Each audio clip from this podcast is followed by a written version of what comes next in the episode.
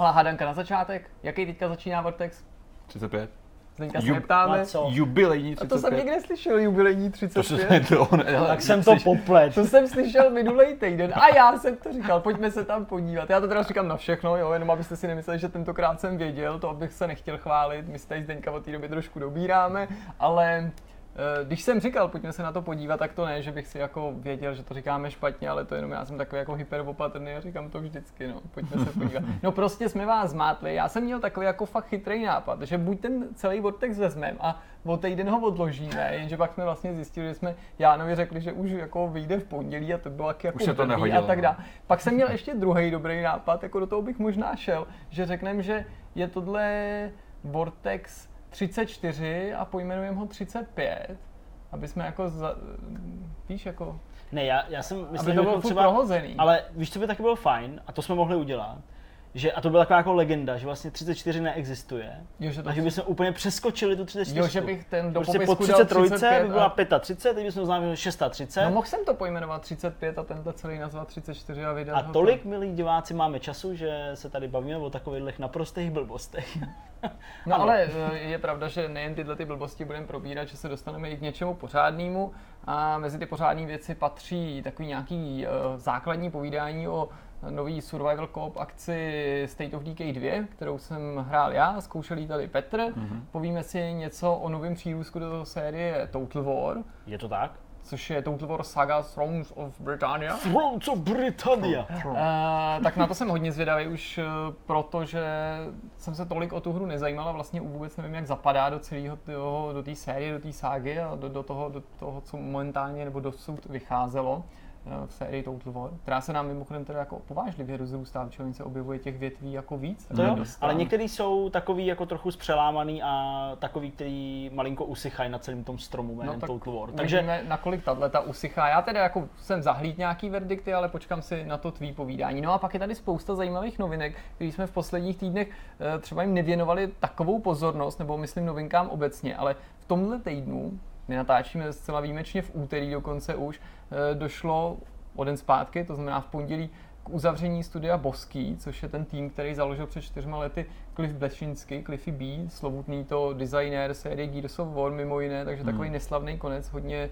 emotivní nakonec, o tom si popovídáme. Mimochodem člověk, který si veřejně dost rád a dost často a dost nahlas stěžuje na to, že všichni novináři používají jeho nejstarší fotky, ještě když byl v Epicu jo, jo, a dělal Gears of War s, takovýma, jo, jo, s, těma, jo, jo. s těma zbraněma, které jsou z Gears of War, s těma jakoby proprietama, který k tomu měli dispozici, tak neustále to napadá a říká, už běžte do prdele, jo, prostě tak používá no, tady osm deset let moji fotku, no, vypadám úplně jinak, prostě už nejsem asociovaný s touhle sérií, jo, často si na to stěžovala, to je taková perlička. No a pokud to stihneme, popovídáme si o Rage dva, protože to je tady pro nás teďka žhavá novinka, protože dnes v úterý ve čtyři hmm. hodiny došlo k tomu velkému představení, zde někdo k tomu dělal tématický video, tak ten je asi nejvíc nabrýfovaný, ale my si povíme i ty dojmy, prostě jaký si odnášíme z hmm. toho prvního gameplay, skutečného gameplay traileru.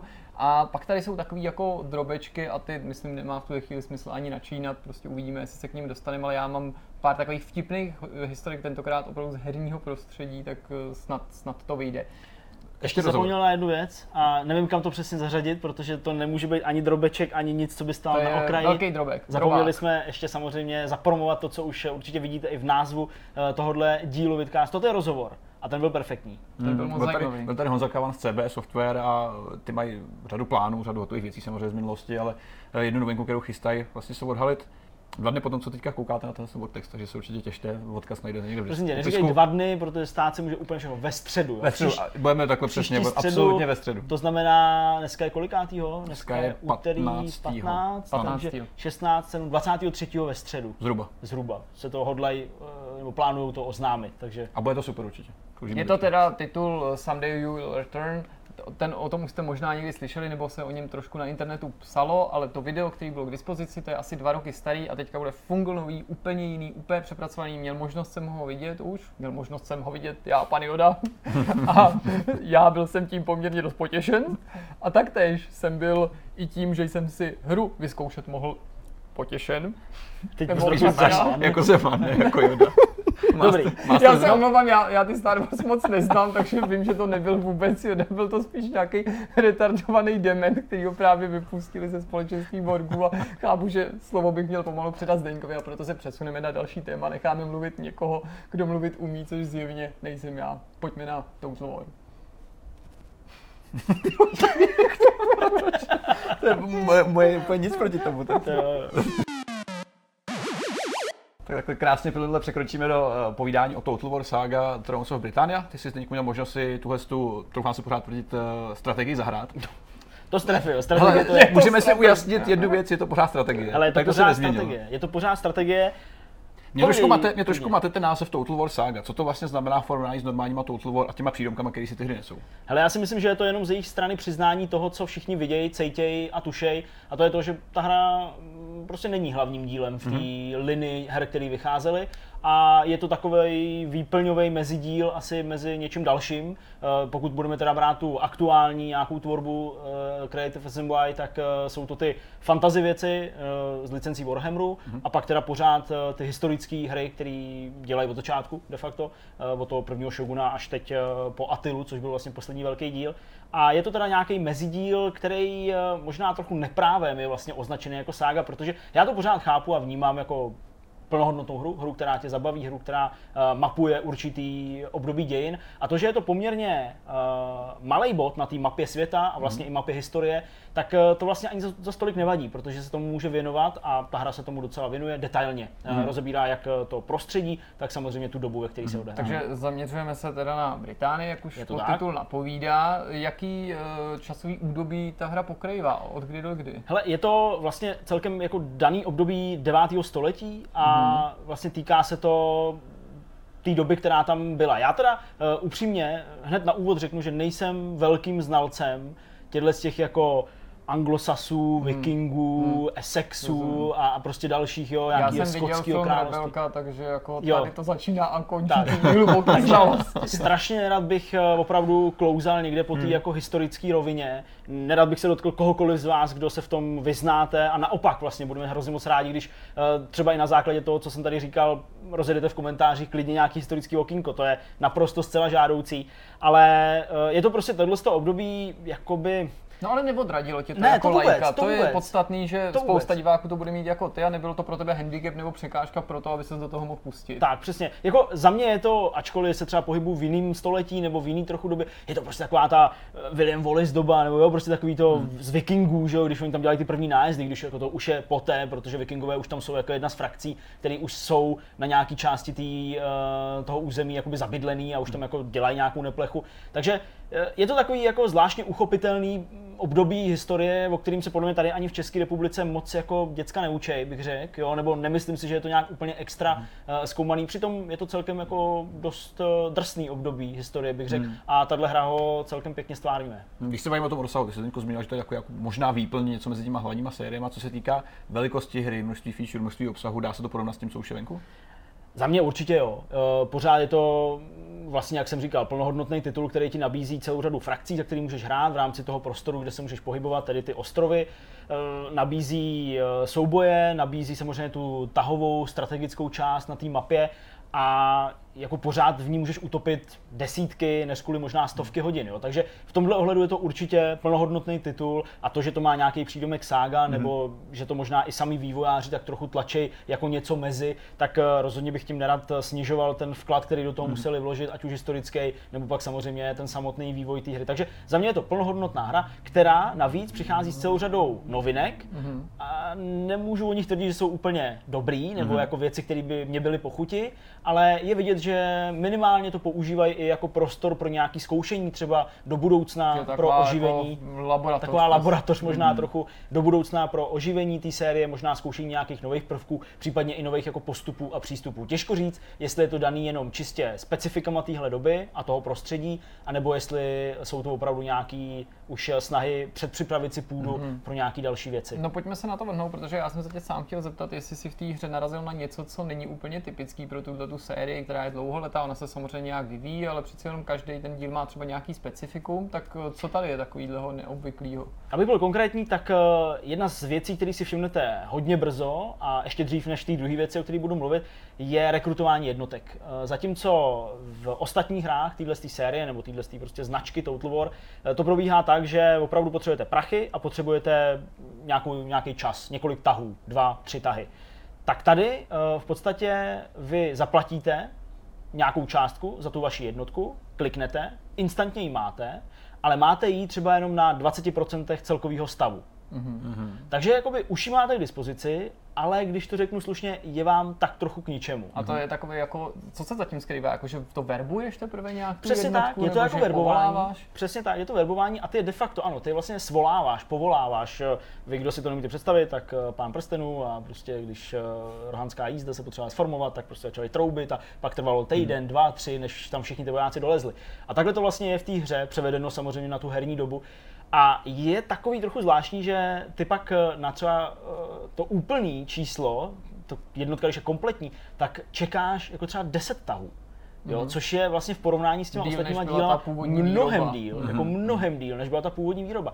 Ale zase jako já se stotožňuji s názorama a říkám, napadlo mě to taky během toho hraní, že to vlastně odráží tu realitu, jo? Že vlastně když prohráš nějakou bitvu, máš zdecimovanou celou armádu, jo, ty, ta, ty jednotky prostě padnou, lehnou ti, jsou, jsou mrtví, tak jako jen tak nikde další vojáky jako neseženeš, jo, takže musí přijít třeba z větší vzdálenosti a proto to třeba trvá mm-hmm. tak dlouho, čili uh, moc to neřeší, když vám někdo jako zabije před uh, vaším sídlem prostě nějakou, nějakou část vaší armády a vy se potřebujete jako rychle zase jako tak nějak dostat na nějaký použitelný stav, tak aby případně jste odrazili nějaký dobyvačný uh, záměry těch uh, vašich protivníků, tak uh, v podstatě nemáte moc šanci mm-hmm. a jak říkám, to je celkem realistické. Takže by to byl vlastně ekvivalent toho, když bych hrál jakoukoliv jinou tahovku a dejme tomu, měl bych možnost za tři tahy vyrobit silnou jednotku, já bych si řekl, ne, já tam chci hned, to město je v ohrožení za jeden tah, něco hmm. slabýho, ale to mi hned v dalším, dalším boji padne zřejmě. Přesně, blbý je, že opravdu ta úplně jakoby prvotní část jednotky, to je fakt jenom jako to nejmenší jádro,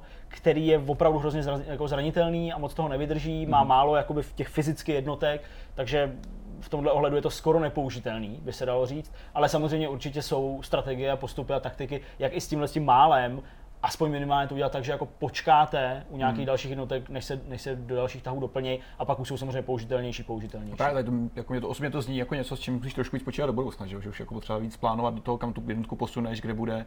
Že to říkáš, tady fáze jako použitelná, prostě co se zmínil, jako v tady tý malý nějaký omezení formy. Určitě. Je to prostě jednotka, jo? Dřív si neměl za ty hmm. za jakoby instantně, jo? Ale pak třeba za dva, za tři tahy už měl jako kompletní. Co je ovšem ale podle mě trochu ještě lepší než to, že vám to trochu kazí plány, nebo že s tím musíte kalkulovat. Je to, a s tím se pojí i druhá věc, o které jsem chtěl mluvit, že ta hra mně přijde mnohem víc fair, než byly ty díly předtím. Mm-hmm. A to znamená, že když někomu zdecimujete prostě armádu, velkou armádu, ten generál prchne, nezabijete ho, čili jakoby pořád ten protivník má relativně silnou jednotku, kolem který se zase můžou zhromáždit další, tak on třeba než k němu dojdete, než dojdete k jeho sídlu, tak on opravdu stihne třeba za dvě kola si jako naverbovat, pokud má prachy, opravdu velkou armádu a de facto proti vám znova stojí velmi silná armáda, i když tam třeba ještě ve skutečnosti vůbec nebyla před těma dvěma, třema kolama. Mm-hmm. A to se nestává, protože tohle pravidlo, který jsem tady naznačil, tak platí samozřejmě i pro tu jakoby stranu, která stojí proti vám, yes, takže mm-hmm. v tomhle hledu je to realističtější. A v čem je ta hra ještě o trochu víc fair, já jsem nikdy nehrál tolik na agenty, na ty jednotky, které jsou schopné něco sabotovat, nebo třeba odpravit nějakého krále, jo, nebo panovníka, abych to negeneralizoval jenom třeba na Evropu, tak ty tady vůbec nejsou. A to je dobře, protože mně fakt přijde, že ten počítač, ta umělá inteligence doslova jako cheatovala skrz tyhle ty agenty. Jo, že opravdu, když to vypadalo, že už máte všechno pod kontrolou, tak najednou z ničeho nic, aniž byste vůbec jako to mohli jakkoliv kontrolovat, i když jste třeba vytvořili nějaký jako obranný mechanismy k tomu, abyste třeba ty agenty mohli odhalovat s větší pravděpodobností, tak i přesto vám prostě proklouzle najednou vaše piplaná armáda lusknutím prstu lehla, protože tři generálové z šesti najednou padli a byli mrtví v jednom kole a vy jste jim koukali a jako hm, tak OK, tak musím znova. Mm-hmm. Jo, takže to, že tam ty agenti nejsou vůbec, je vlastně pro mě docela sympatický rozhodnutí. A nahra, nahrazuje něco jakoby místo těch agentů, nebo jsou to, ty byty jsou zaměřený přímo na nějakou jako konfrontaci, nějaký střety? Ne, ta hra celkově je opravdu jako, co se týče toho boje nebo prostě toho střetu hmm. těch nepřátel, tak je opravdu jako na tom válečném poli. Hmm. a je o dost pomalejší, protože jízda třeba v této době samozřejmě existovala, ale není to tak používaná nebo tak častá jednotka, takže většinou to jsou opravdu takové hodně pomalé bitvy a souboje muž proti muži s různýma zbraněma. Za jaký strany si můžeme zahrát, jak se liší a mají všechny stejný cíl, podmanit si to celý území, nebo je tam něco specifického? Ty prostředky k tomu vítězství jsou víceméně stejný úplně pro všechny. Mm. A pak už záleží jenom na nějakých konkrétních specifikách těch daných, těch daných frakcí, které můžete hrát. Ty podmínky toho vítězství jsou buď to sláva, což je taková zvláštní jako měna, dalo by se říct, nebo taková zvláštní jako jednotka. věc, jednotka, přesně, protože tam vám jakoby neustále narůstá a jako viděl jsem už i na internetu prostě takový jako polemiky nad tím, že když budete třeba hodně stavět nějaký budovy, za který vám vždycky narůstá sláva, tak k tomu to přesně jakoby dojdete tím, že si to vystavíte, jo, což je takový jako zvláštní. Takže ekvivalent nějakého kulturního vítězství v civilizaci. Ale byl bych hodně opatrnej, byl bych hodně opatrnej, ale minimálně si tím můžete pomoct k tomu tu slávu získat rychleji, než jenom nějakým dobýváním. No a pak je tam samozřejmě ta možnost obsadit jako většinu mm. toho, toho území a zabít ty, ty nepřátele. No a co se těch frakcí týče, tak já už jsem to naznačil trošku. Mm. Samozřejmě to počítá s tím rozdělením těch ostrovů, to je logický, takže za nějaký jakoby ty anglosaský panovníky se hraje tradičněji než třeba za nějaký skotský, který jsou opravdu takový jako hodně, hodně jako drsný a je to za ně docela těžký, protože jsou často třeba v obklopení nepřátel. Myslím, jsme viděli statečný srdce, hele, že máme doktorát. To... Přesně tak. Takže uh, určitě v tomhle ohledu je to hodně, hodně jako odlišný, ale zdaleka nejvýraznější jednotkou ve smyslu, nebo jednotkou frakcí ve smyslu těch změn nebo způsobů, jak bys to měl hrát, tak je hraní za ty vikingy, mm-hmm. který vlastně jako tak nějak mají v područí, dalo by se říct, nějaký pobřeží Irska, dejme tomu, jo, někde kolem Dublinu se prostě pohybují a podobně. A ty vlastně s nima ani tak nějak extra neprahneš potom obsazovat to území, protože to ani ve skutečnosti jakoby se nedělo. Ale vlastně ty jako pleníš a jedeš na tu slávu a jedeš na jakoby, tu nějakou celkovou ekonomickou mm-hmm. moc, jo, a neustále se snažíš prostě naleptávat ty snahy těch ostatních, až k tomu tak nějak k tomu vítězství dojdeš jako tou vytrvalostí, tím, že unavíš, unavíš mm-hmm. ten, ten zbytek. Mm-hmm. Takže za ně je to celkem, za ně je to celkem jakoby jinačí. Zdeňku, je ve hře nějaký, nějaká kampaň nebo nějaký průvodní slovo, který doprovází to dění na tom poli? Hele, tohle je další zajímavý prvek, který vlastně je taky celkem novej, nebo neřekl bych, že by jakákoliv hra předtím to zpracovávala tímhle způsobem, a to je to, že ten příběh je tam jakoby neustále, ale vychází jenom z dějin. Jo? Není to žádný jako fantasy příběh nebo nějaký melodrama nebo něco, to se odehrává tak nějak přirozeně samo mezi těma jednotlivýma následníkama, panovníkama a tak dále a různě prostě, jak ti kdo padá k nohám, co by vazal, nebo jak ty se z vazalství vybojuješ a podobně. Takže ten příběh si tvoříš pořád sám, hmm. ale v té hře je celá řada těch příběhových věcí podle té historie, že v nějakým časovém úseku najednou prostě někdo skutečně třeba zemře, to království ztratí vliv, ty seš vedle toho jakožto nejvýraznější panovník a najednou se ti objeví taková jako možnost, že buď to necháš bejt a nebudeš se do toho vůbec nějak jako zamotávat, mm. anebo vyjádříš nějaký svůj nárok na to, na to království. Tohle zní, zní dobře, jo? Ono se to samozřejmě objevuje v nejrůznějších iteracích, jo? S nejrůznějšíma volbama a tak dále. Všechno to zní docela dobře. Často to hodně zamíchá kartama, protože opravdu se dějou jako věci, které to převrátějí, hodně jako naruby. Ale není to dotažený v tom ohledu, že ty jako se nemáš na základě čeho rozhodnout. Jo, oni ti řeknou, chceš vyplenit to město, budeš se od něj držet dál, počkáš, jak to dopadne, pomůžeš straně A, pomůžeš straně B. Mm-hmm. Ale ty vlastně nevíš, kdo je pořádně strana A a strana B. Nevíš, kdo je v tom městě, jaká mm-hmm. je tam posádka. Jo, nevíš, co ti z toho plyne za bonusy. Mm-hmm. A vlastně střílíš strašně do prázdna a je to takový jako na náhodu pokus omyl. Mm-hmm. Jo? Takže někdy uděláš jako vyslovenou blbost a přijdeš o půlku armády, jenom protože prostě jsi neměl informace. Mm-hmm. Takže je to takový nedotažený, ale chápu ten záměr malinko uh, to nechat i v rukách uh, trochu náhody. Jo, a trochu toho, co prostě se dělo skutečně v té historii, takže ne vždycky je to úplně, hmm. úplně na základě toho, jak ty hraješ. Na druhou stranu chápu, že tohle takovým těm jako strategům, takovým těm jako vytříbeným hráčům může docela vadit. Hmm. Než se dostaneme k nějakému závěrečnému shrnutí a verdikt, eventuálně, který by snad tou hrou vynes, je něco, čeho jsme se nedotkli, protože jsme strategiema méně políbení než ty. Teda já se s žádnýma nelíbal, ale jako... Já taky se s ním moc nelíbám. A... Je tu něco, čeho jsme se nedotkli, co jsme nezmínili a co bys chtěl ještě vypíchnout? Určitě je to pro mě neúplně pochopitelná úprava interface nebo hadu, chceme-li to takhle nazývat. Zejména v boji, který je v mých očích ještě víc nepřehlednej, než byl vždycky de facto. Mm-hmm. protože z nějakého důvodu všechny takové jako ukazatele počtu jednotek, nebo respektive těch panáčků v rámci jednoho uskupení vojenského, jejich morálka a tak dál, není vidět jako hned. Ty na tu jednotku musíš kliknout, mm-hmm. musíš si rozkliknout nějaký detail. A jako při, i když jsem říkal, že ty bitvy jsou pomalejší, tak pořád je to poměrně jako rychlý a pořád je tam těch jednotek hodně, navíc oni vypadají všechny dost podobně, hmm. tak v tomhle ohledu je to někdy opravdu těžký odhadnout, rychle se rozhodnout a to a zdržuje tě to. Jo? Hmm. A já vlastně nevím, proč to upravili. Ten systém byl prověřený mnoha lety zkoušení, mnoha lety experimentování, mnoha lety jako cizelování toho, jak by to mělo v tom válečném poli vypadat. A i když ti nabízejí o několik, já nevím, formací víc, nebo možnosti opravdu udělat takovou tu pochodovou skutečně jako želvu, nebo takovou tu štítovou hradbu a podobně, tak jako to nevyvažuje to, že úplně ta přehlednost skočila na druhou kolej a měl jsem s tím docela problém. Já hmm. upřímně nejsem úplně kovaný hráč Total War, nikdy mi to tolik nešlo, uh, vzhledem k tomu, že tam opravdu jako musíš dělat spoustu věcí v jeden čas a tohle mi to jenom znesnadňuje, hmm. takže pokud jste stejně jako vy, uh, teda stejně jako já, pokud vy jste takový jako občasnější hráči téhle série, nejste v ní úplně kovaný, tak uh, mám obavu, že to bude uh, hmm. trochu složitější. A no, poslední věc, ano, jestli můžu ještě, no, jasně, která mi nepřišla taky úplně logická, je to, že všechny ty frakce, bez ohledu na to, že zejména vikingové jsou jako pohledem, pohledem těch Britů nebo těch, co žijou na těch ostrovech, to jsou prostě barbaři, pohani, kteří prostě neuznávají jejich jedinýho boha a mají ty svoje, že jo, Odiny a další srandy, tak uh, oni jako to provolávají tyhle hesla v rámci toho, toho bojování, že odkazují se prostě k svým bohům a podobně, ale všechny frakce využívají úplně stejný, úplně stejný jako podpůrné jednotky. Takže všechny frakce, včetně těch vikingů, mají, mají třeba kněze.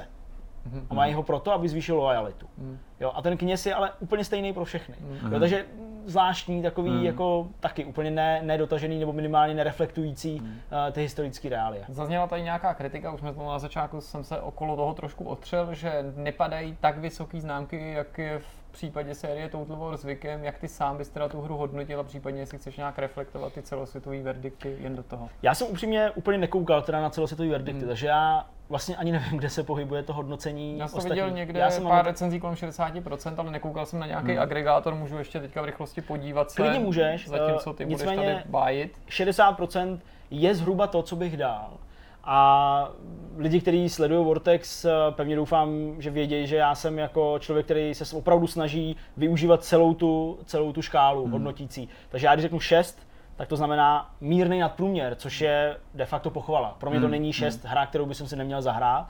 Takže kdybych řekl šest, tak by to asi sedělo. Ale chci dodat jednu věc, která se mi líbí a díky který bych tu sedmičku dal. Kdybychom dávali půlky, dal bych šedesát pět, i když vím, že bych měl dát spíš míň, ale prostě tu sedmičku bych dal za to, že je opravdu vidět, jak se mohli ty vývojáři hodně detailně ponořit do té mapy, která je fakt vyčleněná opravdu na jednotlivý ty malý regionky, je fakticky zpracovaná hezky plasticky v té taktické části a i v té bitevní části. To nejsou jenom nějaký anonymní prostě placky, anonymní prostory, na kterým se pohybuje pár jednotek a občas je nějaký kopec, ale víceméně to vlastně i reflektuje podle té taktické mapy, kde se to nachází, kde bojujete a dává vám to pocit, že jste skutečně ve Velké Británii nebo alespoň v nějakém prostoru, který má nějaký jednotný ráz a že to není jenom zase nějaký jako výsek historie hmm. udělaný jenom jako aréna, kde se odbyde nějaká bitva a pak se zase pokračuje v kulisách detailnějších. Takže za tohle bych asi dal těch sedm spíš. Mm. A vlastně jo, dám, dám, dám tomu sedm z deseti.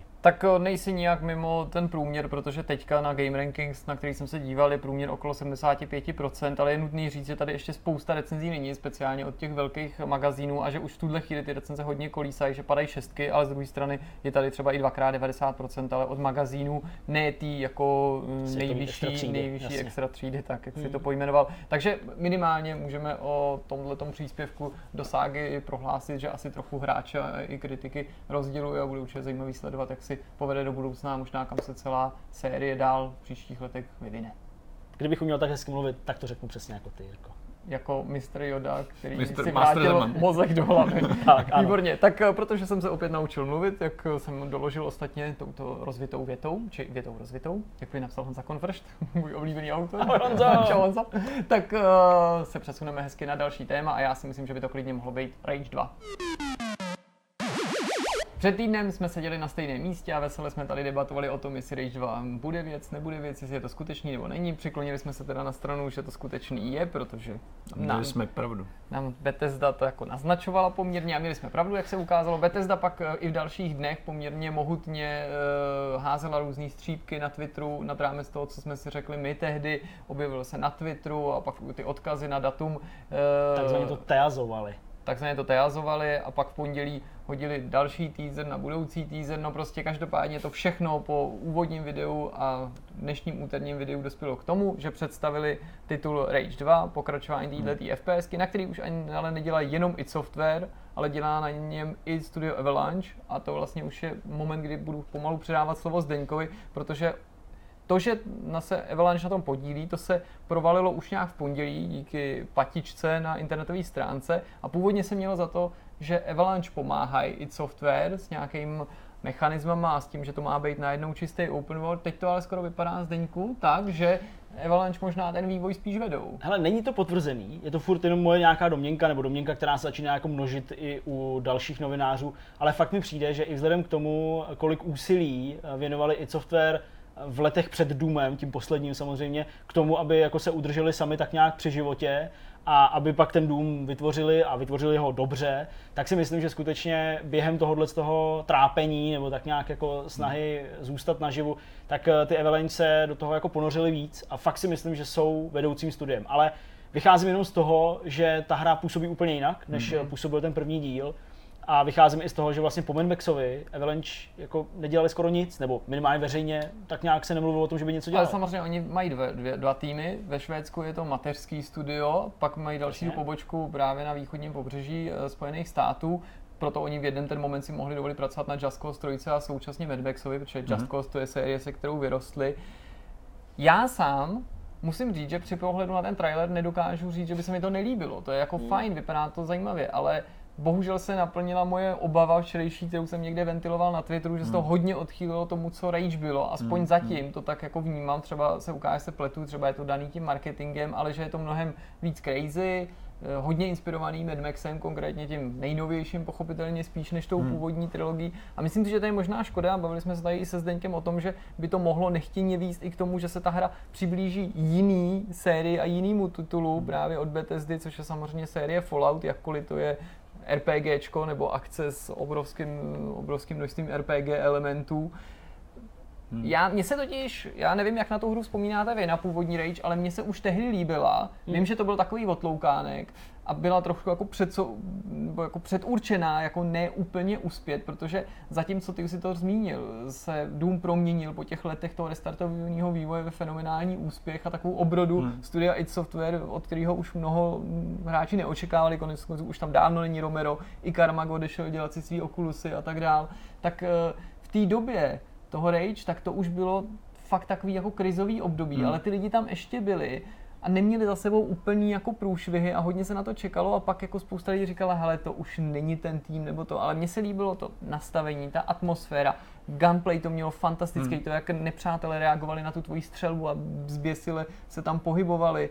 A ten semi-open world, to je to, o co se obávám, že mě ten druhý díl připraví, protože Avalanche jsou tam a Bethesda, potažmo i to jasně říká kvůli tomu, aby z toho udělali velkou sandboxovou open world věc, což hmm. ten první Rage nebyl. Hmm. Jako tady vizuálně prostě, co vidíš toho traileru, co si hrál předtím Rage, první jako takovej, tak zásmysl to všechno hrozně zrychlilo. Ta hra tam jako taková minimalismem o těch jako silně sestříhaných záběrech.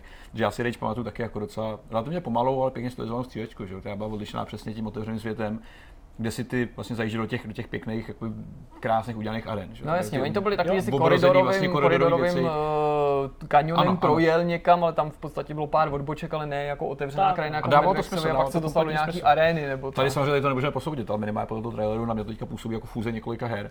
A první z nich, která mě napadla, uh, což teda v mém případě není úplně lichotka, tak je třeba Bulletstorm, protože když prostě vidíš ty věci, co tam děláš s těma, s těma nepřátelami, jak tam prostě někoho vystřelíš do vzduchu, opakovaně střílení a podobně, to už mi vlastně jenom chybí ten nějaký point counter, který tam někde stojí v rohu a ty rozumím, proč se to vybavuje. No. A zrovna nebo jako, Borderlands to lidé může připomínat. Borderlands určitě taky, ale, ale jakoby zrovna tak příměs toho Blastormu, ačkoliv tam nějaké působí, není pro mě úplně něco přínosného, protože já jsem přesně čekal. Spíš bych si přál naopak ten, tu, tu pomalejší akci, která měla ten svět vypiplaný hezký. A co jsem mi povídal, tak Rage to schytával občas docela, myslím si, že jako úplně neprávě. Ty hodnocení a ta kritika byla dost jakoby velká. Těch nedostatků měla ta hra. Ona jako se to spojilo s tím, samozřejmě, že na PCčku tam byly na začátku obrovský problémy, jasně, úplně neočekávaný, že ta hra vůbec nefungovala najednou i na perfektní cestách, že oni tehdy hmm. představili nějaký takový ten speciální systém, že si vlastně nemohl tu grafiku konfigurovat, ale ono ti to ten systém načetlo a to a paradoxně to fungovalo uh, spíš na různých plečkách, ten systém, že fungoval a pak ta hra, že fungovala a na různých superstrojích to, to selhávalo a nedokázalo to tam to, dodat potřičný výkon. Že? Ještě v tom traileru se sluší zmínit, že Avalanche se našli v tom jízdním modelu, v těch autech, Mad Max na tady tom vlastně jako hodně uspěl, že jo. A tady minimálně pár střihů, kde je vidět, že ano, tohle je opravdu braný z Mad Maxe. A já si myslím, že spousta těch komponent z toho původního engineu bude, bude použitých tady. A specificky ty auta si o to přímo říkají, protože přece jenom ta interakce aut v Mad Maxovi byla skvělá. Tam to fungovalo dobře, a tady si myslím, že není úplně jako na místě to vynechat. To jako se dělo krásně. Ale bylo by ale... škoda, kdyby to vypadalo příliš jako Mad Max, což třeba ty postavy právě, mi to připomíná, že ty postavy jsou jiný než tam je těžký říct, jak si říkal, jakoby dobře jako to, že ta hra vypadá hezky, určitě jo, ale už to nevypadá jako ten původní Rage. Hmm. A samozřejmě jako budovat dneska hru jako je Rage v tom původním systému, v tom původním receptuře není úplně asi, asi na místě, přece jenom jako se zdá, že taky to směřuje na trošku jiný publikum, co si budeme povídat. Jako Rage je pohledem dneška původní vlastně zastaralá hra do určitý míry, přestože byla hezká, přestože byla fajn ve své době. Bavíme se o jakém roce, to dva tisíce jedenáct, takže sedm let. Hmm. Takže já si myslím, že to všechno, co tam je, asi jako vypovídá o tom, co hráči prostě do určitý míry chtějí. Uh, zajímalo by mě, jak do toho vlastně všeho zapadá ta ta kampaň, která tomu předcházela, veškerý ty Skvěle. ta stylizace do těch jako růžových věcí hmm. a podobně, to já jsem bohužel nezaznamenal, ty máš nějaký víc informací. Ale ta kampaň do toho zapadá jakoby dobře a je to vlastně zajímavý, že s tak obrovskou změnou, o které se tady bavíme, pořád jako zachovali vlastně ten příběh a že neudělali hmm. to podobně jako u, u Prey, nebo jo, taky se ho zmiňoval v tom videu, protože to je přesně to, co si myslím, že se muselo stát, jo.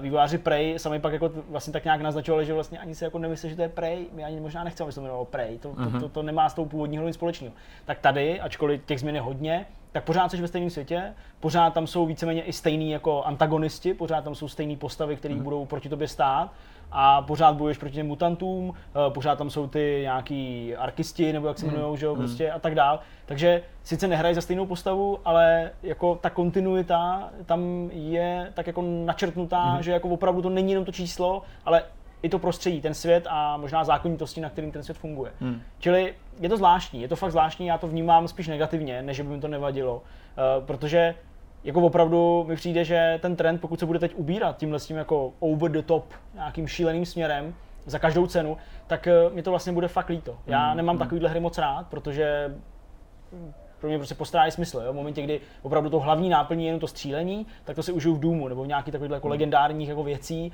a stačí mi to, bohatě, já nepotřebuji další Doomy, jo? A tady jsem fakt očekával, že to bude spíš takovej jako lepší Mad Max, mm, ale mm. ne, ne tím, že bys tam jezdil ve stejných autech a měl tam stejný nepřátele, ale ten pocit z toho, jo? Což Mad Max byl jako fajn, ale přiznejme si, taky to nebyla úplně zá, záživná hra, tak jsem no, čekal zase generický ten gameplay, že právě, to byl skvělá mapa, skvělá atmosféra, ale úkoly byly prostě úplně nezblbný. Mm. Takže jsem přesně očekával jsem, že bude teda fajn svět, ten má být teda kompletně open world, to tam proklamujou jakoby velkým nápisem, takže je to jako věc, na který si zakládají.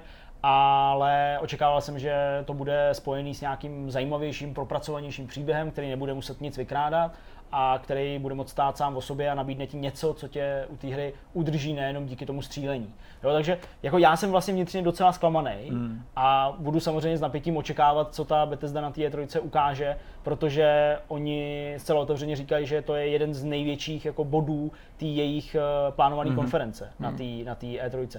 A to mě tak jako bokem přivádí už vlastně takhle jako zpětně k tomu, jak to jako hodnotíte to, že prostě dle mýho udělali takovýhle úplně blitzkrieg jako s těma teaserama hmm. a během prostě dvou dnů vymysleli kampaň, já myslím, přepálili, přepálili to. Já si myslím, hmm. že jako je logický, že třeba, nebo možná ani není to logický, ale myslím, že někomu může připadat jako relevantní krok reagovat na ten leak. A reagovat na ní třeba tím pondělním teaserem, co byl ještě spíš těch C G I, věcím o filmovej. Jo, jo, takhle. Já, já nebo jsem, ty obrázky. Je ten obrázek, tomu, to popsání ale toho jako, jako... jestliže jim hmm. samotný leak zkazil něco na té keynote, jako nepochybně to ti šlápne prostě do hnízda, pokud celý nebylo nějak jako... No, no, no, no si představit, jako to, nechci jim přežít, okay. Že to bylo domluveno, okay. To ne, okay. Jako. Mimochodem, Avalanche je kanadský studio. Ne, není, švédský. Švédský. Švédský. Proč jsem myslel, co budu... Jo, jo, ale proč jsem si myslel? Nevím, protože v Kanadě taky padají laviny. No, asi jo. Kanadu Avalanche toto vysvětluje, no. To bude možná ono. To možná vystřihneme. To možná vystřihneme. A možná ne, ať vidíte, že nejsem úplně neomylný. No prostě, jako rozuměl bych nějakým střípkům, protože by to někomu mohlo připadat jako legitimní odpověď na to, že ti někdo jako takhle rozšlape ten košíček, ale upřímně řečeno, jestli ten úvod, to úvodní pokažení měla být nějaká jako chyba nebo, nebo zklamání, tak tím, že to vystřílíš před tou E tři v téhle podobě, já nevím, jestli nebo si řekli, hele, všichni tady mluví o Rage dva, větší pozornosti už se nám na E tři nedostane, proto, jako možná. Tohle je takové hmm. jako spíš marketingový uvažování, že my jsme možná hráči, že to vnímáme špatně nebo píšeme o hrách, ale možná z hlediska toho marketingu je to tak, že oni si řekli, hele, o Rage dva všichni teďka píšou. A když prostě ho přestaní na E tři, tak bude velká konkurence, ale už nebude překvapení Rage dva a proto o nás tolik nebudou psát, to protože možný. Všichni budou už vědět, oni nebo tušit, že se Rage objeví. Na těch artworkích se objevovaly, nebo na těch, na těch screenshotech se objevovaly nějaký jako i data přímo, ne, když se má odhalit. To se vázalo, což já podle mě jako to není, jako že by si něco udělal teďka na místě, tak rychle to bylo připravený jako mnohem další dobu dopředu. To vyrobíš prostě, já si myslím, že jo. Že jakože tady to je docela jako velká, že se nezdá, že by to jako spíchli na jednu reakci na to. Já si myslím, že jo, zase tak promakaný to nebylo, ale navíc to způsobilo tak chaoticky v tom, že celou dobu odkazovali k pondělí. Všema těma týzrama a v pondělí uděláš, řekneš, že to je vlastně další týzr na úterý, což mi přišlo až skoro jakoby amatérský, protože jasný, máš velkou hru. A jasný, chceš fanoušky napínat, ale úplně bys to jako neměl přepálit a v momentě, když to celý odstartuje takový lík, tak tohle mi už přehnaný přišlo. Hmm. Já si myslím, že pokud jako děláš jako v úvozovkách kampaň nebo prostě nějakou snahu o marketing, že jako děláš něco jako tajného nebo jako prostě jako kryptik, jako jo, úplně hmm. nějaký věci, tak v momentě, když to při druhém obrázku celý svět odhalí hmm. a ty ještě další čtyři dny jedeš to stejný, to mi přijde ten jako největší fail. Hmm. Jako, to mi přijde tak strašně nepružný, tak strašně jako hloupý, jo, že vlastně všichni už věděli, že to je Rage, úplně všichni. Hmm. A prostě oni furt jeli a další obrázek a prostě Shibuya Crossing a říkal, prostě že v podstatě oni to pondělí a... považovali za potvrzení teprve toho, že je to Rage dva, všichni si říkali, a my jsme věděli, že to je Rage tak dva, nám proč nám to ukazujete tohle video a říkáte nám, že to bylo divné, to, to, bylo, to bylo super divný. Hele, s velkou, velkou zvědavostí to budeme sledovat. Je tam jedna věc, která no. vyhrajete za posledního Rangera, který se jmenuje Walker. No to je nejlepší věc toho všeho. Doufám, že to bude ještě tyhle Texas Ranger, to úplně komplet. No to je, to je jako, úžasná, úžasná, je úžasná věc. Divný, jako to já to nechápu. Podle mě pak nějaký vtip a někdo si řekl, haha, tak tam dáme takovou prototyp nějaký. A to napadne na té poradě a pak vlastně se ukáže, že to je vtipný. Ten text nikdo nezmění, že v tom databáze. Dostane z toho, dostane z toho Taky jsem ve Kdyby tohle napsali kariéry. V tom líku tý, toho Walmartu, tak tomu nikdo nevěří. To ne. To je ekvivalent toho, když se tehdy někde někdo plácnul z vývojářů, protože to někdo vymyslel, že ten syn toho Krata nebo Kratose se v God of War bude jmenovat, já nevím, Joe nebo něco takového, pak to už dnešní psali, pak jako se hejtovali ty vývojáři, jak jim mohli dát jméno Joe nebo nějaký takový americký jméno, to bylo, jak jste jim mohli dát, to vůbec není severská mytologie, a pak oni, a my jsme to nikde neřekli, my nevíme, kde se to jméno vzalo, jako to není jeho jméno. No, a pak, a jenom, jenom střicha. Musím to přijmenovat. Teď se to nesnáší. Kdo to nepustil? Rozhovory říkat, že to je Joe. Je to Atreus, jo, teď jsem to vymyslel a prostě jako, ale zkusíme to, jo. Než jsem ve slovníku znamená to ponožka švédsky. Ne, chtěl jsem říct, že jsem jako v historii svojí nějaký uh, kariéry v uvozovkách udělal celou řadu podobných rozhodnutí. Takových jako odstolů, který se mi zdály hodně vtipný a pak jako ve výsledku vlastně vůbec vtipný nebyl. No a jsem ještě daleko, třeba ožralej podcast, jako. Třeba ožralej podcast. Já si pamatuju, že když jsem ještě dělal v Disney, tak tam byl nemozný, že on má jako aplikace, kde ti plavou rybičky, potom má samozřejmě jako placeholder, se použije obrázek, když nemáš ještě obrázek ryby, tak na testování použiješ nějakou a plaval tam třeba obliče jako Klauze a podobně, víš, jako. A zůstalo a to dostal se to ventra na chviličku, mm. asi tak na dva dny, že to úplně lidi neocenili. Jo, tak, tak to se taky tady to se děje běžně, že jako viděli, že tady ty věci vznikají, nebývá to většinou jako úplně nehoda. Tak jo, pojďme k něčemu, co je vlastně příbuzný téma, a sice konci studia Boský. Lawbreakers a Radical Heights, to jsou dvě hry, které vydalo studio Boský, studio Cliffa Bleszinského, herního designéra, vývojáře, veterána do velké míry, člověka, který se podepsal pod celou řadou her v Epiku a pak tedy samozřejmě se trhnul a udělal si vlastní záležitost, vlastní hru. Nebo vlastní studio a vlastní hry potažmo. Nicméně s platností asi k úterku, pondělku, pondělku no. prostě řekli, že konec, hmm. že, že si musí dát pauzu, hmm. že to, co dělali, nemá žádnou budoucnost, studio rozpustili a víceméně teď jediný co, tak jako pohrobek ještě poběží pár chvil ty servery k tomu Radical Heights, mm-hmm. aby to neumřelo úplně ze dne na den, ale studio je u konce. Jirka má víc detailů. Je to docela debka, musím říct. Není to blesk z čistého nebe, hodně se to jako o tom mluvilo mm-hmm. a očekávalo se to, přesto ta zpráva, když zazněla, tak jako byla velká, bylo to takový jako... Hm. Hele, studio fungovalo čtyři roky a Cliffy B si od něj účest sliboval hrozně moc, on k tomu napsal takový jako epilog, k tomuhle tomu, nebo v tweetu, že ho prostě zveřejnil, k tomu konci pochopitelně a nebylo to příliš dlouhý, přesto plný jako zajímavých informací a bylo cítit jako, že je hodně zklamaný, jo, prostě, hmm. že říkal, že najali ty nejlepší lidi, prostě ty největší odborníky, ale prostě to nestačilo, prostě to nevyšlo. Lawbreakers je zřejmý, že jakkoliv komunita to vůbec nevzala jako za svý a ten titul se prostě lidem nelíbil a neviděli v tom jako nějaký moderní Quake tři arenu nebo Unreal Tournament, takže on týhle myšlence věřil, ale že se hodně spálili a potom se snažili jako na poslední chvíli a já myslím, že to už to byl předznamenání toho konce, hmm. je to bylo cítit, že se z ničeho nic objevily ty Radical Heights, ta hra vyšla, já nevím, asi před měsícem hmm. a ten konec bezprostředně následoval a on to i Cliffy přiznal v tom, v tom vyjádření, v tom smyslu, že to bylo prostě jako takový jako pokus, jako hmm. to zachránit nebo odvrátit tu katastrofu, ale přišlo to ten ohlas příliš jako pozdě Přesně. a byl příliš slabý na to, aby to mohlo e, něco změnit. Takže jako docela šílený, ale není to poprvé, kdy se něco takového stalo. Mám pocit, že e, snad výváři Sleeping Dogs, že takhle jako, že už pak nedělali na Sleeping Dogs, že pak zkoušeli ty Triad Wars, ano, to, to, to, to šli někam dopryč a pak narychlo najednou s něčím přišli, to už nebyly Triad Wars, nic to s tím nemělo společného a taky najednou, ani po půl roce, kdy to bylo jenom v Early Accessu, to, což je teda samozřejmě díl, ale taky zcela neočekávaně to skončilo. Hmm. Tady to všechno je o to jako smutnější, že z toho, co Cliffy napsal, to vypadá, že minimálně na čas si dává jako s biznisem hmm. pauzu a možná ten čas bude delší, než bychom jako si mysleli, že očividně nečeká nebo nechce, aby třeba teďka dostal rychle nějaký nabídky, nějaký laso, aby mu někdo hodil a někam ho vytáhnout, protože on tam říká nejen takový to klasický ve stylu, chci se teďka věnovat rodině, chci řešit tohle, prostě to, co člověk má tendenci, že ho zanedbává, když dělá takhle prostě drsnou práci a časově náročnou a zároveň, když má ten biznis nějaký problémy, ale on navíc říká, nebo to tam načíná jednu větu, prostě hry budou a herní průmysl vždycky součástí mýho života, ale a víte, že tohle hmm. se dost často říká, když jsou ty pauzy delší a tak dál, pak pokračuje, že nevylučuje, že se vrátí a že minimálně na čas, ale zní to na jako nějakou delší přestávku a to byla samozřejmě velká škoda, protože navzdory tomuhle dvojitému neúspěchu, to se prostě stává i těm nejlepším, těm nejslovutnějším designérům, ani nemá smysl jmenovat, prostě, že, že, že pohoří ne, i třeba několikrát v řadě. Třeba nebo nějaký takovýhle legendy.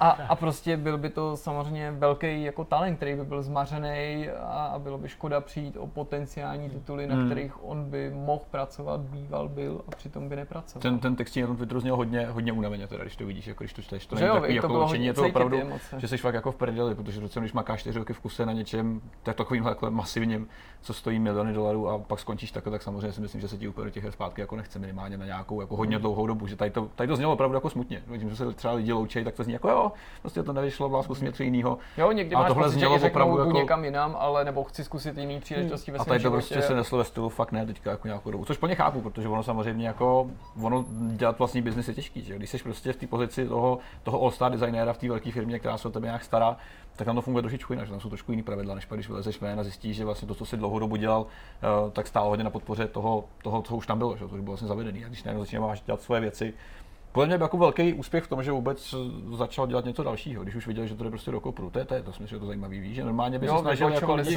vyčovali se k velkému výkonu. Na druhou stranu zase ale jakoby lidi ti můžou úplně z opačné strany říct jako vlastně to není dobrý třeba designér nebo vývojář nebo vůbec jako hmm. podnikatel, když, když už viděl, že to jde do kopru, tak se to snažil na sílu ještě zvrátit. No, už je, je, už je asi možná pozdě. Asi musí být nějaký, přesně, nějaký mechanismy, hmm. jako který ekonomický nebo nějaký jako rozpočtový, který hmm. by ti to měl jako naznačit. Že, no a víc to byl takový docela uvážený z ničeho nic, kdo od Battle Royale, který no, je, konkurence je prostě obrovská. Složitý, a to přitom já si hmm. myslím, že nejen tohle, že mělo jako relativně malou šanci na úspěch, ale že už ten původní koncept byl jako trochu mimo aktuální trendy a dokonce i mimo jeho závěr. Já neříkám, že nemá zkušenosti i s těmahle hrama, ale to, co od Cliffyho lidi chtěli hrát, byly prostě velký příběhový střílečky jako jsou Gearsy mm, prostě. Ale hlavně tam se mi líbilo, jak to pro něj musela být jako osobní rána, protože pokud to sledujete na Twitteru, tak víte, že on je jednak jemu už kolem čtyřicet, možná už mm. přes čtyřicet, že to není určitě úplně jako nějaký mladík. Takže on má jako ty osmdesátky vlastně strašně rád a je to takový jako osmdesátkový kid furt pořád, jako jo, furt na to odkazuje nějaký starý filmy, starý prostě samolepky a nějaký takovýhle věci. A bylo hrozně vidět, jak se jakoby s těma Radical Heights, který jsou jakoby osmdesát, hmm. jak se tím jakoby vlastně plní nějaký svůj vlastní sen a pro mě o to víc to pro ně ještě musela být jako osobní rána hmm. v tom, že jako jeho svět nezajímá, nebo očividně nezajímá tolik lidí, kolik on by potřeboval nebo kolik asi, by se přál. Jo, jo. A možná i tohle, jo, že prostě ty lidi těma osmdesátkama třeba jako nejsou zas až tak moc jako... No tady to je častý, častý jako problém, že designéři prostě jako dělají to, co si myslí, že baví a že je dobrý, víš, jako že to... Ono, jako tady to věci dělá, musíš neděl, jako... jako designéři, já myslím, že to dělají jako, jako víceméně lidi tak nějak jako plošně. Děje se to obecně, samozřejmě, ale ve všech různých odvětvích. Je to rozhodování jako na základě toho, co ty máš rád, mm. což dneska nefunguje, že jednoduše. Jako já jsem tady mohl asi možná jako nejpragmatičtější, protože prostě pokud nemáš úspěch, tak neuspěješ a nemáš jako právo v tom biznesu zůstat a vysávat z něj peníze dál jako. Víš, to prostě nemáš ten duše. Jako tak to prostě funguje, nemůžeš jako v studiu, který neumí dělat hry, prostě fungovat a dál dělat hry. To prostě tak nemá to fungovat, ten průmysl prostě nebude zdravý tímhle způsobem. Hmm. Jo, když to prostě na to nemáš, ať už je ten důvod jakýkoliv v tuhle chvíli, tak prostě musí skončit, jako tak to je. Blbý ale na tom čem je, nebo jako smutný z tohohle pohledu, když jako failneš, že o tom úspěchu a neúspěchu rozhoduje třeba jenom fakt no, jenom v uvozovkách, ve velkých uvozovkách jenom nápad třeba. Ano, ano. Jo, že prostě kdyby jako v té době přišel s jiným nápadem, tak teď mohl sedět prostě na trůnu a, a tak, no, mít je... nohu přes nohu ale a tak to bylo prostě i, makardy, i s těma jo, Gearsama, jo, tak neříkám, tak. že k tomu přišel jako slepej houslím, ale ne. do značné míry to byl člověk ne jednoho hitu, ale jako jedné série, jednoho jména, hmm. Gearsy on udělal a Gearsy z druhé strany udělali jeho, ale je to tak, no.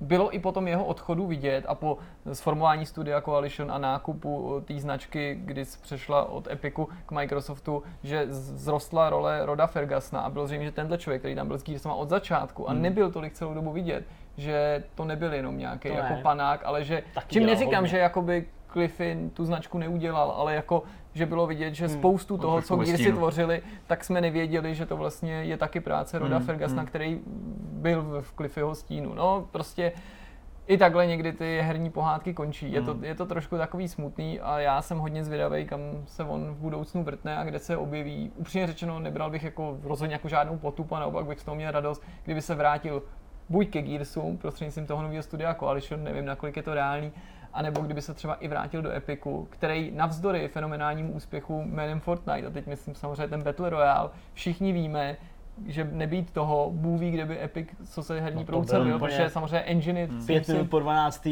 tohle vymysleli. Hmm. Ale tohle je takový podobný příběh jako id Software, ačkoliv jsou v těch enginech samozřejmě úspěšnější v tom smyslu, že dlouho vyvíjený Fortnite mohl být taky velký fail a o Paragonu pamatujete si ještě tu hru, vlastně, jo? Takže jako, myslím si, že takovýhle kreativní hmm. člověk by se pořád Epiku hodil, pokud Epic chce v budoucnu hmm. hry dělat. No, otázka, jak tam funguje to ego teda, jako, víš, že už a prostě, to je ale správně to zmiňuješ. Že prostě ty už, seš, ty už si vypadl z toho, už si opustil ten velký korporát, že dělá to svoje, že současně tam to nevyšlo a nechceš si ty vrát zpátky, že budeš takový ten, ten zničený, ponížený. To bezpečí toho přístavu tě může lákat, že pak zase víš, že budeš mít ten servis. Někdo to bude brát jako mocnou porážku, nebo se chtít prostě do her vrátit vůbec, že jo, tam asi záleží, jak on má nastavený a pro něj asi bylo těžké jako se vracet někam, když jsem vypadl. Ale známe případy, kdy se někdo vrátí třeba po desetiletí, jako Chris Roberts, který úplně po Starlancu a Freelancu odešel a prostě nevypadalo to, že hry ještě někdy bude dělat a pak se vrátil grandiozně prostě se Starcinem. Doufám, že teda ještě... ještě ale dobře, tak se možná nevrátil. Teď jsem chtěl trochu tě chytit za slovo, okay, ale ten Star Citizen, tak jsou jiný takový diváci případy. Možná ne úplně všichni vědějí, tak už je vyvíjí taky asi osm let a pořád to nevypadá, že by ta okay, hra byla... z té perspektivy to vlastně vypadá, že se ta hra začala dělat už po Freelancu, jenom od té doby pořád je vyvíjí. Je to tak. Já jenom poslední věc, kterou jsem chtěl ještě zmínit na konto Cliffyho B a celý tyhle kauzy konce Bosky, tak to je to, že samozřejmě jsem našla jako celá řada lidí, kteří uh, si doslova smasnuli na tom, že skončil, mm. protože on je hodně svéráznej, to všichni mm. určitě víme a rozhodně se netajil jako velmi velkohubejma různýma prohlášeníma, mm. uh, kritikou ostatních mm. a tak dál a tak dál a jako od spousty lidí si to slíznul. Mm, to na druhou dělá. stranu se mi ale docela líbilo a vlastně mi to jako tak nějak i vlilo trochu naději, dneska když jsem jel metrem a četl jsem to právě a měl jsem načtený nějaký jako stránky i s komentářema, tak mi to vlastně bylo docela jako naději dožil, že, že ty lidi nejsou úplně, úplně jako hajzlové, když to řeknu tak a vlastně tam jsou tam nějaký komentáře typu hele, nikdy jsem neměl rád, arrogantní panák, a ale ty vole, jako fakt si nezaslouží, abyste někomu jako přáli neúspěch mm. v jeho práci. Může se vám nelíbit jako člověk, nemusíte si kupovat jeho hry, ale prostě abyste jako a priori někomu přáli neúspěch, mm. anebo se radovali z toho neúspěchu,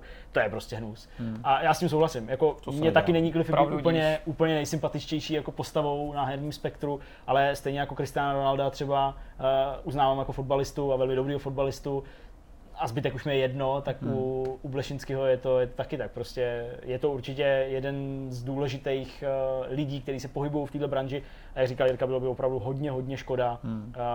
uh, kdyby prostě z toho úplně vypadl. Už hmm. protože tyhle ty stříličkový, jako slavný designerský jména postupně opravdu odpadávají. Romero je, víme kde, no, Karmak jako taky úplně nevím, jak to jako bude s ním prostě v budoucnu. Romero mimochodem byl taky na tom rebootu. A tenhle rok nebyl, myslím. No, no teďka ne, ale jako... Já jsem tady potkal jako, ještě, měl krásný lokny. No.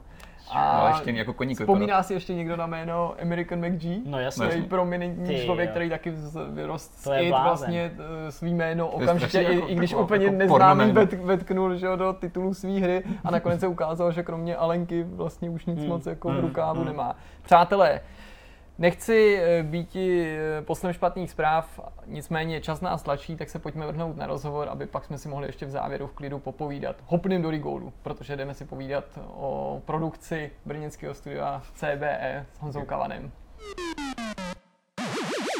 Je čas na slibovaný rozhovor, jak už nás všechny vidíte, tak přišel se nám podívat Honza Kavan, zakladatel studia C B E Software, který se nachází v Brně. Čau, čau Honzo. Ahoj, ahoj. ahoj. Sluší se tě nějak přivítat, protože uh, definovat tebe jako osobu, která dělá hry, je dost náročný, jelikož toho děláš strašně moc a už to děláš strašně dlouho. Uh, my se budeme povídat samozřejmě o hrách, které děláte jako, jako C B E, nicméně já bych rád slyšel tvůj příběh, protože víme, že ty jsi hudebník, jsi herní vývojář a jsi řada věcí uh, dohromady takový renesanční člověk, který my tady máme nejvíc rádi, protože přece jenom vedle nich se lidi jako já cítí jako úplný blbci. Uh, a tak se sluší zeptat, uh, Honzo, jak jsi vlastně začal s hrama, kde jsi k tomu dostal? Co bylo první? Byla první hudba a až pak hry, nebo to bylo nějak dohromady, nebo opačně úplně? Tyjo, my renesanční lidi v mém případě neumíme nic pořádně, že? To je taková výhoda, že pak můžeme dělat tu iluzi, že něco umíme. No já jsem vlastně začal jako spisovatel, když mi byly čtyři roky, tuším, no, navíc ještě. No, to jsem začal, to byl můj začátek. A hudba přišla později, to jsem tak nějak od těch šesti let začal něco tak předstírat, že na něco budu hrát. A hry jsem začal dělat na Commodore, no vlastně ještě ne, to bylo ještě před Commodorem šedesát čtyři, to byla počítač Ondra, tam jsem programoval svoji první hru a ta skončila velice zajímavě, protože to byla taková počítačová učebna, tam byly ty Ondrové, takhle. A já jsem programoval svoji první hru a strávil jsem tam asi dvě hodiny programováním své první hry, načež přišel náš učitel, dotknul jsem mojí klávesnice, jak jistě znáte počítač Ondru, tak statická elektřina, boom, reset a bylo po hře. Takže takhle skončila moje první hra. To je ale to, smutný konec. To mě bylo asi, já nevím, tak třeba dvanáct, možná jedenáct, něco takového. Takže vlastně začal jsem až víc na té šedesát čtyři. A tam jsem trošku něco se naučil, jako jsem se naučil assembler a tak jsem jako něco tak předstíral, zase asi mi to nešlo. No a tak to vlastně šlo furt dál a dál. Takže jakoby ta doba, kdy jsem se snažil něco vytvořit a pak ten okamžik, kdy skutečně z nás něco vypadlo, byla hrozně dlouhá. Mm-hmm. Jo, vlastně někdy prostě v těch, když jsme udělali Ducha, to bylo to dva tisíce sedm, jsme ho vydávali, tak to byla vlastně první komerční hra, co vlastně ze mě vypadla, takže už jako docela dost let předtím předcházely tyhle ty nesmysly, které nikdy nefungovaly. To bylo vlastně už pod hlavičkou toho stávajícího studia. No. Nicméně ty si tady vzpomínala ty osmdesátá léta a to studio jste založili v roce dva tisíce šest, mezi tím uplynula poměrně dlouhá tak... doba, pohybovala se celou tu dobu okolo jako her nebo jo, docela vývoji. Takhle, ono to bylo tak, že já jsem jakoby měl takový období, kdy jsem to dělal málo, protože jsem vlastně hrozně moc hrál na violončelo, jezdil jsem prostě po různých koncertech a jsem jako myslel, že budu zase ten muzikant. A takže ta doba byla taková horší pro hry, ale já jsem tak někdy v roce dva tisíce dva, tuším, založil s mojí kamarádkou Američankou, jsme založili Wild Boar Productions a dělali jsme hodně let na hře Destinies, která byla, jakoby to byl takový celá zajímavá taková karma, protože my jsme vždycky jako, to vypadalo hrozně nadějně, vždycky jsme investovali hrozný prachy do nějakého prostě dema, jezdili jsme prostě za těma vydavatelema, škemrali jsme o peníze. Vždycky to dopadlo tak, že třeba už když už to vypadalo, když jsme před podpisem, tak to studio zkrachovalo nebo prostě a furt to takhle jako šlo a na E tři jsme měli už jasně, skoro jsme podepisovali nějakou smlouvu a zase prostě přišla nějaká rána, že si vybrali místo nás, tuším ten Vampire Story tenkrát vycházel, že jo, ten Bill, Bill Tiller Takže ono to prostě jako to, ten Wild Boar Productions jakoby prová, provázela takováhle smula. A já jsem vlastně za to hrozně rád, protože to byl takový ten typicky hrozně obrovský ambiciózní projekt, jak člověk hraje ty hry a teď se mu líbí ty velké hry, že jo, tak prostě chci udělat taky velkou hru a, a dneska, když vím, co to obnáší, tak jsem vlastně hrozně rád, že jsme ty peníze nedostali, protože jsem mohl třeba být ve vězení nebo tak. Jako. Takže to byla taková, taková obdoba, období Wild Boar Productions, ale já jsem v té době už začal hodně dělat jako i pro jiné firmy. Takže já jsem dělal nějaký soundtracky, třeba do těch britských hororů, jak je Darkfall, Barrow Hill. Pak jsem dělal vlastně, jakoby jsem vypomáhal ze spoustou her jako programátor, jo, takže jsem se jako furt kolem her nějak motal. A vlastně ta kulminace toho CBčka, to jsme s Lukášem založili z té hrozný deprese, když jsme dělali asi čtyři roky na těch Destinies právě a teď to furt takhle jako přicházel ten boiler na nás, jo. Tak jsme vlastně po těch čtyřech letech jsme seděli někde v nějaký hospodě a říkali jsme, že uděláme prostě nějakou hroznou ptákovinu, tak jsme udělali hru o duchovi v Prostěradle, no. To celý vzniklo. Já ještě než se vrhneme na tu, na tu vlnu právě, cek, uh, Cardboard Entertainment nebo CBčka dneska už, já bych se chtěl zase u té hudby samotný, protože hmm. jsi říkal, když jsi dělal tu hudbu, uh, bylo pro tebe přednější právě dělat tu hru, nebo být ten programátor, nebo být ten vývojář, který vyvíjí tu hru? Hele, já... Já pořád dám hudbu strašně moc, jo, protože je to pro mě jako v podstatě takový nějaký nástroj, jak se dokážu vyjádřit. A úplně první takovej nápad, proč dělat hudbu, proč dělat hry byl, že dneska je strašidelný přetlak herních hudebníků. Jo. Mě prostě i do našeho CBčka, to jsme dva lidi, a chodí mi tam prostě týdně deset, patnáct, někdy padesát žádostí hudebníků, že nám budou dělat hudbu. Mm-hmm. A já už v té době jsem tak nějak jako zavětřil a říkal jsem si, že nejlepší bude, když se nebudu muset nikde doprošovat a když si budu dělat celou hru, tak si tam tu hudbu automaticky můžu dát. Mm-hmm. Takže takhle to vzniklo.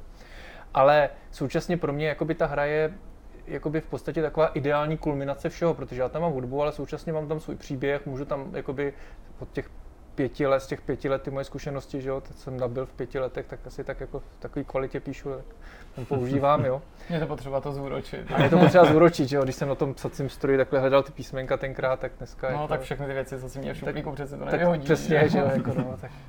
Takže, takže v podstatě pro mě jakoby, jako ten, ten multimediální přesah toho, že tam je prostě to není totiž jenom o psaní, to není jenom o hudbě, ale o tom, jak to funguje dohromady, jak vlastně to funguje. A tím, že vlastně s Lukášem Metkem vlastně takhle spolupracujeme od roku dva tisíce dva, tak za těch šestnáct let se skutečně jakoby vykrystalizovala taková ta perfektní symbioza v tom, že už si nešlapeme po prstech, že bychom si prostě jakoby tam potřebovali něco navzájem dokazovat a je to spíš tak, že opravdu jsme schopni oba uhnout v okamžiku, kdy je to potřeba a ne- nehrajeme si na to, jestli já jsem ten a on je tam ten, my si prostě jako jedeme tak, aby se to líbilo té hře, mm-hmm. takže v tomhle tom si myslím, že to jako si vůbec nemůžu stěžovat, no. Přece jenom ta kombinace, ta dualita, že jo, hudebník, programátor, mě to fascinuje i z toho důvodu, že vlastně nejsi zdaleka první, dokonce i na tomto místečku, kdo něco takového říká nebo má takovouhle zkušenost. Minulý týden tady seděl na tomhletom místě, co ty Jan Ilavský, který taky je vývojář známý, k tomu ale právě hudebník, zmiňoval i to, že pro Beat Saber původně uvažoval, že si složí tu veškerou hudbu sám a konec konců jedna z největších osobností na poli nějakých českých počítačového prostředí, Franta Fuka, ten hmm. taky začínal jako hmm. programátor her, ale zároveň hudebník, zázračný dítě, který ukazovali v československé televizi, jakože ten je ten, který hmm. umí ty, ty písmenka v tom počítači. Ty myslíš, že to třeba souvisí s tím, že je nějaká podobnost mezi programováním a komponováním, že, že ta matematika se nějak promítá i v hudbě a, a naopak v počítači? Ta matematika je prostě naprosto jasný komplement, nějaký doplněk hudby. Mm-hmm. Jo, to jsou prostě úplně, to, to, to, to, z jedné strany to se to přelívá na druhou a zpátky velice plynule. To se netýká jenom toho komponování, když hraješ na nějaký nástroj, tak taky musíš spočítat nějaký doby třeba v nějakém taktu, ale uh, jako ta matematika je neuvěřitelně nádherný obor a třeba u toho komponování je hrozně praktický umět. A když se třeba podíváš, a teda z toho nebudeme dělat dneska nějaký, nějaký povídání si o nějaký historii, ale třeba Johann Sebastian Bach, když měl nějaký ty své rukopisy, tak on tam měl prostě napsaný číslíčka, měl tam strašně moc zápisů, kdy on vlastně dost často používal různé matematické metody, že se dostával k těm vlastně naprosto fenomenálním kombinacím, které mu tam vycházely. Hmm. Čili to nebylo jenom to, že jak dneska je zvyklý říct, že měl nějaký strašně veliký talent a dar, on byl geniální. ale současně věděl, že pro to řemeslo i ta matematika mu pomáhá. Takže pro mě matika je něco, co sice jako obdobně jako v tom ostatním, jako jsem diletant, jo, ale prostě tak nějak vždycky si to tak jako užívám, že to, co potřebuju, se v tom naučím. Mm-hmm. Já, ty jsi nám to zmiňoval v několika rozhovorech v minulosti, že obecně horory jsou tvůj velmi oblíbený žánr, stejně jako teda můj a, a Jirkův tady. Když vytváříš hudbu pro horory v poměru s ostatníma žánrama, je tam nějaký drastický rozdíl v tom, jak k tomu třeba přistupuješ? Úplně. Úplně, to je něco jiného, protože uh, v podstatě hudba je dvousečná zbraň. Jako a priori je to něco strašně silného emocionálně, dokáže to, je to manipulativní nástroj. Já vždycky, když někoho učím skládat, tak mu říkám, že vlastně to je ideální prostředek pro manipulaci, ale současně u hororu hudba dokáže zabít jakýkoliv vlastně strach, jakýkoliv pocit strachu, když není použitá velice citlivě. Takže třeba co se týče já totiž nemám rád, když se mluvíme o hrách, tak já nemám rád jakoby tu separaci toho hudebníka s tím egem, co dělá ty melodie a instrumenty a pak mu to hraje ta filharmonie, ale já mám rád jakoby uvažování komplexně o tom sound designu nebo o tom audio designu jako celku a pro mě hudba je něco, co vlastně jakoby je rozšířením celý té zvukové situace, která tam je, takže tam patří vlastně jak ta třeba diegéze, že tam něco hraje v nějaké místnosti z gramofonu, je úplně něco jiného, když hraje taková ta klasická stereo kvadro nebo sedm jedna smíchaná stopa, která je jakoby, jako zvenku. Takže, ta, takže třeba když designujeme horor, tak hudba má dost jako malý slovo a používá se jenom v místě, kdy má skutečně jako někoho manipulovat. Mm-hmm. Kdežto mnohem zásadnější je, aby ta zvuková situace kolem byla natolik subtilní a natolik uvěřitelná, že člověk vlastně jakoby se cítí nepříjemně právě protože tam ta hudba není a že ho vlastně nezachraňuje. Mm-hmm. Že ta hudba najednou, když tam začne hrát třeba nějaká strašidelná hudba, teď by tam hrála hodinu, tak to se otupí. To je jak když mm-hmm. říkáš od dokola stejný vtip, takže vlastně ten audio design je mnohem důležitější a ta hudba je jenom jakýsi, jakýsi, jakási třešnička, která se mm-hmm. používá v okamžicích, kdy jakoby tam má něco podtrhnout.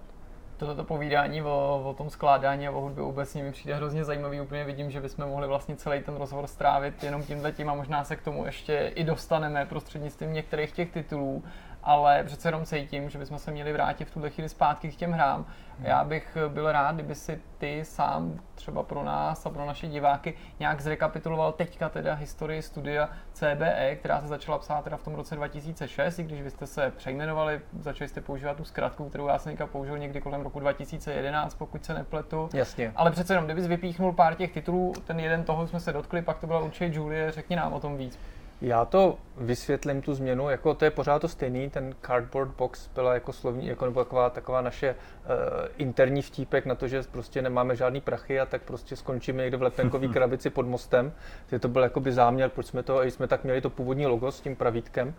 A my jsme vlastně, jak jsem už říkal, jsme jako první hru dělali toho ducha v prostěradle, což jsme prostě, to byl hrozný punk ten vývoj, jo, protože my jsme tam prostě jako spali nápady a úplně prostě, jak jsme byli úplně ve stresu z toho, jak nám ta velká fenomenální hra nevychází, tak jsme se rozhodli, že tam prostě dáme všechny možný ptákoviny, co nás napadnou, tak jsme tam taky dali.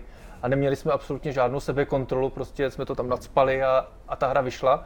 A paradoxně se ta hra pak přeložila do nějakých dvanácti jazyk, jazyků prostě a v Rusku to vydal nový disk, prostě kompletně nadabovaný profesionálníma hercema. A pro nás to bylo absolutní jako psycho, protože my jsme to vzali fakt jako, že pro nás ta hra byla absolutní for, jako, jako ve smyslu toho, co jsme dělali. Takže nečekaný úspěch. Ale on to ani nebyl, jako já nemůžu říct, že by to byl úspěch, ale spíš jako takový to, že byli lidi, kteří takovou hru jakoby nám psali, že se jim líbí, tak to nás asi docela překvapilo. Hmm. No ale pak jsme, když jsme vlastně dodělali toho ducha, tak já jsem chtěl udělat takovou hru, což byla, pak to skončilo jako Julia, kdy se mě hrozně bavilo jako způsob nějaký narrativity a vůbec jako hrát si s tím vyprávěním jinak, než je to třeba v takových těch klasických adventure games, ale vlastně tamto vznikla taková zvláštní hra, která původně ještě v tom v těch prvních nějakých prototypech byla tak jako napůl strategie, napůl taková nějaká adventure game. Pak se to hodně prořezalo a zbyla z toho taková puzzloidní příběhovka a dalo to hrozně práce, protože jako ten příběh tam byl docela jakoby zajímavý, si myslím, a pak tam byly prostě spoustu věcí, které třeba v těch hrách v té době nebyly. No a to byla ta story s Lace Mambou, že, jo, že jsme to prostě exkluzivně, si to od nás koupil britský vydavatel Podvodník, který vlastně jakoby nás připravil všechny prachy a vlastně pak jsme jako ještě si zaplatili právníkům, aby oni to neprodávali. Takže to byl mm. neslavný konec. Mm-hmm. Ale my jsme ještě současně ten stejný rok vydali další dvě hry. A to jsme vydali jakoby takový puzzle hru, jako prequel, protože spousta lidí se v té Julii strašně líbil jeden typ takový jako minihry, takovýho mm. puzzlu, takže my jsme vlastně na tom postavili celý takový, jako celou takovou hru, to byla taková jako věc, která tenkrát fungovala jenom na tabletech, to byla nějaká iOS věc. A pak jsme udělali vlastně upíry, takže to jsme udělali zase jako takovou hru, já jsem vždycky říkal, že nesnáším upíry, takže se mi hrozně líbí, že v té hře jako se snažíš jako ty upíry zachraňovat, ale furt chcípají, takže to je taková vlastně jako taková moje pomsta, ale, ale myslím si, že to je pořád, dneska si myslím, že to je hrozně vtipná hra, ačkoliv je to prostě, říkám, je to takový úplně jiný typ jako hry, než normálně chceme dělat, ale jako takový, taková relaxace, jo? Takový mm. osvobození a ta to trošku schytala za to, že vlastně všichni čekali, že bude mít příběh a ona žádný neměla, to byla fakt jenom jako čistokrevná, mm. jako taková hardcore puzzle hra. No a pak vlastně už jsme mysleli, že to zabalíme, protože my jsme zase nás cvičili nějaký německý vydavatel, objednali si od nás nějaký prototypy, nějaký dema, tak jsme dělali prostě rok na takových věcech a pak vždycky jako, že to pak nechtějí, nebo že, že zase jako peníze prostě chtěli desetinu nám dát, prostě bylo to takový nějaký hrozně špatný a já už jsem si říkal, že to balíme, že už prostě na to kašlem. A pak nějak jsme měli takový, nějakou, jako, takový okamžik, kde já jsem koukal, přišlo nějaký mail z toho Indiegogo, že uděláme crowdfunding. Tak já jsem říkal, tak uděláme crowdfunding. No a my jsme najednou získali nějaký peníze. A jako nám stačilo tak na měsíc vývoje, ale motivačně to bylo to, že jsme teda udělali tu Julia Among the Stars, což byla vlastně naše první jako skutečně úspěšná hra, jo, kdy hmm. jsme jako začali mít pocit, že jako možná něco má smysl. Ale to byl remake té původní Julie. To původně měl být remake, jo, a pak se z toho stala vlastně dost jiná hra, mm-hmm. jo, jakože jako kompletně jiný mechaniky, kompletně vlastně mm-hmm. hodně změněný ten příběh, hodně změněný vlastně nějaký věci, takže pár věcí tam jako by zbylo z té původní mm-hmm. Julie, jako vůbec ten koncept té hry, ale ta hra je jako byla potom dost něco jiného. Vlastně. Mm-hmm. Jak vlastně probíhal ten, ten to pitchování na Indiegogo, když jste se rozhodli, že tam ten projekt vlastně nějak se zpropagujete a, a ty peníze budete vybírat? No zase to byl hrozný punk, jo, protože my jsme vlastně jako, udělali jsme nějaký green screen prostě na Favu v Brně, tak tam jsme se natočili prostě, já jsem ještě měl nějaký, prostě jsem skoro nemohl mluvit, tak jsme to tam tak nějak teda zbastlili. Ale jako docela jsme se přitom nadřeli a máme takový ty outtakey, jako kdy tam říkám, jako já už to nedám člověče, protože jsem přestával mluvit, jo, takhle. A zapomínal jsem, co vůbec chci říkat. No ale jsme to nějak dali a pak vlastně jsme měli kampaň, která byla docela zajímavá v tom, že nám hrozně pomohli i lidi ze zahraničí, že bylo spousta lidí, kteří jako za nás jakoby kopali a pomáhali nám. No a pak jsme dělali takové věci, že jsme třeba jako s mojí ženou udělali koncert jako, jako v rámci tý, jako live event, že jsme doma prostě v obýváku, já jsem tam měl HDčkovou kameru, ona je klavíristka, já jsem na načel, tak jsme hráli prostě takovou věc, že jsme tam dělali spoustu mm-hmm. takových různých eventů, které tam byly, nebo jsme dělali live playthrough toho ducha, jo, a furt jsme uvažovali, jestli nám spadne nebo ne, protože já ještě ve stylu toho našeho punku jsem se rozhodl, že změním engine, jo, jako prostě, aby to běželo ve vyšším rozlišení, takže jsem vlastně, jsme to hráli na naprosto neotestovaném buildu a, a prostě takový jako fakt, fakt jsme chtěli, aby to byla jako, aby to byla sranda, že mm, když mm. brali jsme takový, takový náš poslední projekt, tak jsme to tak udělali. Kolik no, se nakonec podařilo vybrat? No my jsme chtěli nějakých pět tisíc a vybralo se patnáct. To jsme ještě nevěděli, o kolik nás zase odrbe náš stát, takže to bylo zase pak jsme jako no. ve finále vlastně z toho byla nějaký zlomek těch peněz, jako který se dali použít na ten vývoj.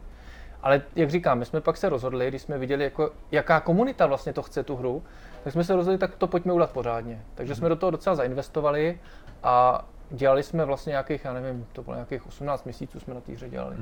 A udělali jsme tu Among the Stars, takže to, to nás jakoby nějak jako vytáhlo. No.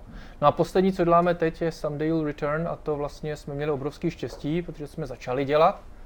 A pak vlastně jsem měl zase takový jako punkerský nápad, že jsem viděl, že ty taková ta creative media, ty, ty, ta evropský dotace na hry, a já jsem říkal, schválně, co by se stalo, kdybychom to tam poslali. A všichni to znamená, to... požádali jste jakoby o, o, do, o finanční injekci z Evropské unie. Tak. A všichni to strašně řeší a já jsem říkal, ne, kašlem na to, já nechci žádný poradce, prostě napsal jsem ten grant. Pak jsem se tady spojil s tou českou kanceláří média, vlastně, které jsou strašně strašně dobří, jo, musím mm-hmm. fakt jako říct, naprosto špičkově nám pomohli A nepotřebovali jsme žádného prostředníka, odeslali jsme to a byli jsme tam jedni z nejlíp hodnocených, takže jsme vlastně dostali plnou tu dotaci, jak jsme žádali. Mm-hmm. Na základě čeho myslíš, že si tu dotaci podařilo získat? Protože to je určitě to, co spousta třeba tvých kolegů nebo řeší možná, nebo možná dokonce i začínajících vývojářů, kteří o té možnosti mm. ví a říkají si, no ale na to nedosáhnou, protože to musím, co já vím, třeba udělat hru, která se bude v Bruselu líbit, nebo ten projekt musí být nějak uvědomělej. Hele, čím jsi je oslovil? Tam je pro ty začínající vývojáře to je naprosto nedosažitelný, ne protože by neměli nápady, ale protože E U vyžaduje dost brutálně předchozí zkušenost takovou, to znamená, že po nich chtějí účetní uzávěrku za tři roky, kde se musí dokladovat nějaký prodeje mm-hmm. a tak dále a tak dále. Takže my jsme na to dosáhli úplně po haluzi, protože se prostě Julie prodávala dobře a ona nám to vykryla. Mm-hmm. Jo, ale kdybychom, protože oni chtějí třeba to, že oni chtějí padesát procent spoluúčast, auditovatelnou, to znamená, že vlastně fyzicky ti přes účet musí projít padesát procent těch peněz, ale oni ti těch svých prostě padesát procent nedají najednou, ale dají ti z těch svých padesát, z těch padesát procent celku dají jenom sedmdesát procent a třicet procent potom dávají jako až po úspěšném auditování. Mm-hmm. Takže pro malý vývojáře, který začínají, to je naprosto nedosažitelný. Ale na co oni dbají, je ad a, že to musí být příběhový. Mm. A tam my jsme měli docela štěstí, protože my tu naši hru situujeme za prvý do našich krajů, ale to, mm. to není proto, že to bylo kvůli E U, to, to už dávno ten, ten, ten příběh byl napsaný v nějaký, v nějaký té iteraci. Ale, ale může to být důležitý. Ale je to docela důležitý. Já si myslím, že oni mají totiž nějaký systém váh, kdy se rozhodují na základě různých kritérií a oni hlavně dbají na to, aby to byla příběhová hra. A určitě si myslím, že tohle mohlo zaujmout, že to není jakoby nějaká generická horor fantasy věc, ale že to vlastně je něco, co se dotýká takový hodně jako, řekněme, i osobních věcí. Jo? Že to není jenom to zasazení, ale že to je i to téma prostě uh, jakoby řešení nějaký ztracený dcery někde v lesích prostě, která jako, a ten, oni samozřejmě vědí, to nebudeme našim divákům prozrazovat, ale oni vědí víc vzhledem k tomu, že dostali synopsi toho příběhu. Aha. A tak, takže že oni jako mají nějaké, nějaké indicie o tom, co vlastně se tam řeší. Ve své podstatě je to pro vás i takový malej test, že se stali nějakým vaším prvním publikem, ačkoliv tu hru nemohli hrát, tak tím, že si vyzradil něco víc té zápletky, co nebude budoucímu hráči ještě zřejmý, tak aspoň se smohl ty a jako celý tým trošku uklidnit v tom smyslu, že máte nějakou indikaci toho, jestli se vypravili správnou cestou možná, ne? Tak jo, ale to se jako ono vždycky těch nápadů nebo myšlenek může být plný pytel a pak je strašně důležitý, co se vlastně stane v tom reálu. Takže já jakoby uh, jsem k těm konceptům hodně skeptický, jo? Že když prostě jako já slyším spoustu super nápadů a pak v, rea- v realitě ta hra prostě buď funguje nebo nefunguje. Takže u nás třeba spousta věcí jako je teď v průběhu toho vývoje obětována a zase jiné věci tam přibývají právě proto, že ta hra vlastně jako sice byl nějaký původní koncept, ale ta hra potřebuje něco jiného. No, mm-hmm. Vy jste, jak se říká Honzo, získali teda tu, tu dotaci, měli jste ještě peníze z minulosti skrz vaše předchozí tituly. Je tady třeba ještě dodatek v toho, že byste chtěli pokračovat dál třeba přes crowdfunding a ještě to doplnit, nebo, nebo tady to stačí? Ne, jako jestli to stačí nebo nestačí, to je věc jiná, ale my jsme si užili s crowdfundingem dost a mm-hmm. ona je to dvousečná zbraň. Jo. Tam je vždycky největší problém, že člověk nabere super komunitu, ale součástí super komunity je spousta velice hlučných lidí, kteří mají pocit, že tím, že přispěli dvacet dolarů, tak jim ta hra jakoby patří a mají vlastně nad tím kontrolu a někdy to je o nervy, mm-hmm. jo, když prostě mm-hmm. začnou jakoby vymiňovat nějaké věci a začnou prostě jakoby i trošku uh, řekněme, ovlivňovat tu komunitu jako celek tím, že jsou vlastně ty vokální a my jsme to třeba řešili, když jsme dělali hlasování o o podobě té postavy, mm. jako té Rachel, tak jsme měli nějaký koncepty a oni si měli vybírat a pak nám to tam nějaký lidi začali úplně rozstřelovat, jo, a přitom my jsme věděli, že my můžeme, ano, my můžeme strávit další půl rok a budeme prostě teda jít po nějaký ideální koncept, který potom v té hře je takový malinkatý obrázek ve hře. Mm. Ale oni byli schopni nás na tom točit furt dokola a takže my teď si užíváme to, že je to super, že jsme si to jakoby tím prošli, ale teď je to vlastně, my teď potřebujeme tohle natolik osobní záležitost, zejména pro mě, mm. že nechceme vlastně jakoby do toho pouštět lidi, kteří by to jako nějak jako divergentním způsobem nějak rozptylovali. Já myslím, že ti rozumíme už, Kudo, to, že nejsi vlastně jediný, kdo něco takového zmiňuje v souvislosti s crowdfundingovými kampaněmi a tím, že se vývojář pak ocitne v roli takového až rukojmího té komunity, kdy vlastně občas některý ty hodně ortodoxní fanoušci mají třeba pocit, že ten vývojář musí být k dispozici neustále sedm dní v týdnu, dvacet čtyři hodin denně a vlastně reagovat na jakoukoliv jeho připomínku a uh, tu hru měnit podle jeho představ. V každém případě eh, ten titul je ve vývoji asi dva roky, říkám to správně? No to ne, to už tak čtyři roky. No. Dokonce čtyři roky. No. A to, za tu dobu prošel nějakou proměnou, my jsme si tady o tom i v krátkosti povídali před začátkem toho vysílání. Přesto, ty si to sám taky zmínil, máš, nebo jsem pochopil, že máš pocit, že tolik ještě se o vaší hře u nás nepsalo. Jak by si představil někomu, kdo o Someday You'll Return ještě nikdy neslyšel, ten koncept? Co je to vlastně za titul? Je to psychologický horor. A ono se to blbě jakoby klasifikuje, protože spousta lidí, když viděla ten náš teaser, což nebyl trailer, to byl skutečně jenom teaser, tak říkali, jo, to bude další Walking Simulator. A on to není Walking Simulator, on je to hra, která má spoustu různých typů gameplaye, takže je to jakoby trošku inspirovaný těma adventure games, ale není to adventura v žádném případě. A je tam, jsou tam prvky, jako je prostě herbalismus, je tam crafting, je tam nějaký prostě nějaký stealth, je tam prostě, jsou tam nějaký další principy, o kterých nechci mluvit, protože to bude překvapení, ale co tam je vlastně nejdůležitější, že je to hodně jakoby interaktivní hra, že tam je jakoby hodně akcí, které je potřeba dělat, aby člověk vlastně tu hru mohl hrát. Mm-hmm. Takže není tam jediný, co tam není, tam nejsou souboje, jako, tak se tam nemlátí ani nebojuje. No, já mám pocit, ačkoliv teda ty jsi nás nechal tady, nebo si nám tak velkoryse umožnil nahlídnout už do té aktuální verze, že možná z toho původního teaseru spousta lidí si třeba mohla vybavit tituly jako Vanishing of Ethan Carter. Je to i produkce, kterou se ty sám inspiruješ nebo kterou sleduješ při práci na tvém titulu? Já tyhle ty hry samozřejmě všechny mám odehraný, jo. Ať je to What Remains of Edith Finch, hmm. ať je to Vanishing of Ethan Carter, ať je to další kupa her, ale jako úplně prvotní inspira- inspirací pro mě bylo něco jako třeba Silent Hill dva. Mm-hmm. Jo, jakože to je v podstatě pro mě spíš blíž tomu, ale teď nemyslím, že, že tam jsou prostě nějaký monstra, se kterýma se bojuje, ale spíš jakoby řekněme ta významovost věcí, která mm-hmm. mě tam jakoby v podstatě uh, to i vlastně konec konců ten jungovský citát na začátku jako vyjadřuje, že tam skutečně my se snažíme o takový design hororu, kdy vlastně každá věc, i když je třeba skoro ne- neviditelná pro toho hráče, tak má nějaký význam. A to je právě to, že jsou tam vrstvy toho, toho gameplaye, že člověk to odehraje, má nějakou, nějaký příběh, má nějaký z těch konců, nějakým způsobem to jako zakončí. A pak jsou lidi, nebo je tam spousta prostoru pro lidi, kteří skutečně chtějí do, do hloubky a začít si některé věci spojovat.